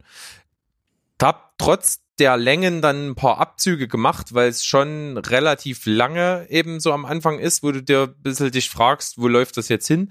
Aber wie es dann am Ende aufgelöst und zusammengeführt wird, ist halt schon echt cool und ist ein richtig guter Film gewesen, der sehr einzigartig ist. Und deswegen von mir eine 8 von 10. Ja, also das hört sich auf jeden Fall spannend an. Ähm, Gerade dieser Ansatz aus unterschiedlichen Perspektiven so eine Szene nochmal neu zu zeigen, damit sich dann am Ende das irgendwie zusammensetzt. Das äh, klingt so ein bisschen wie nach äh, dem Film Acht Blickwinkel. Zum Beispiel. Oder äh, der weniger populäre 1114. Ja, genau. Den, Den habe ich auch gesehen, allerdings schon vor Ewigkeiten. Aber das, das klingt äh, total interessant. Also das ist so eine Art von Filme, die mich äh, total anspricht. Und da bin ich jetzt äh, ein bisschen heiß drauf, muss ich sagen. Ja, kannst du nicht viel falsch machen, ist ein cooler Film. Wo hast du den gesehen? Hm, Den gab's auch bei dieser äh, 99 Cent Aktion bei Ah, Amazon vor okay. kurzem, aber die ist schon vorbei. Ja, na gut, aber irgendwann wird sich die die Chance ergeben. Ich bin Mit da Sicherheit. ja, ich ich habe da ja Sitzfleisch, was das anbelangt. Finde ich super. Apropos Sitzfleisch. Ja. Wir sollten uns einfach generell nie wieder vornehmen, irgendwie uns kurz zu fassen. Es Ja. funktioniert nicht. Wir müssen es einfach sein lassen. Ich meine, wenn ich dann auch noch äh, wie eben, also ich, ich, ich hoffe wirklich, dass, äh, dass man bei meinen Ausführungen zu The Boys mir noch folgen konnte. Ich bin so ein bisschen von einer Ecke zur nächsten gesprungen und habe, glaube ich, war sehr ein bisschen. Fanboy-mäßig. Ja, ähm, aber ähm, ja, das passiert dann halt einfach, ne? Das, das sind halt unsere verquerten äh, Köpfe, die sowas ausspucken und damit kann man leben oder man lässt es halt sein. Richtig. Und genauso werden wir das auch weitermachen. Verquerter Kopf ist auch nochmal ein ganz gutes Stichwort, denn wir wollen mal kurz teasern natürlich für unsere Listenfolge, die dann am Donnerstag kommt. Ja. Und zwar geht es um verstörende Filme. Ja, eine Liste, die auf jeden Fall sehr spannend wird, weil ich nicht viele Filme dazu gefunden habe. Also nicht, weil mich so wenig äh, verstört, sondern weil ich generell eher selten verstörende Filme gucke. Aber ich habe fünf Filme gefunden und ich denke, Berg wird auch den einen oder anderen Film auf seine Liste geschaufelt haben. Ja, aber genau das Gleiche. Also ich, wenn ich mich recht erinnere, hast du diese, dieses Listenthema reingebracht bei uns. Ja. Und ich, äh, mir ist es auch deutlich äh, schwer gefallen, da was zu finden. Liegt aber eben daran, dass ich auch gar nicht so verstörende Filme gucke. Es ist auch gar nicht so mein Ding, mir was Verstörendes anzugucken. Ich, ich glaube, wir werden in diesem Film auf jeden Fall zwei Doppelungen haben. Ja gut, dann seid gespannt. Donnerstag gibt's die neue Listenfolge und bis dahin würde ich sagen, tschüss, ciao und goodbye. Bleibt spoilerfrei. Tschüssikowski. Bye bye.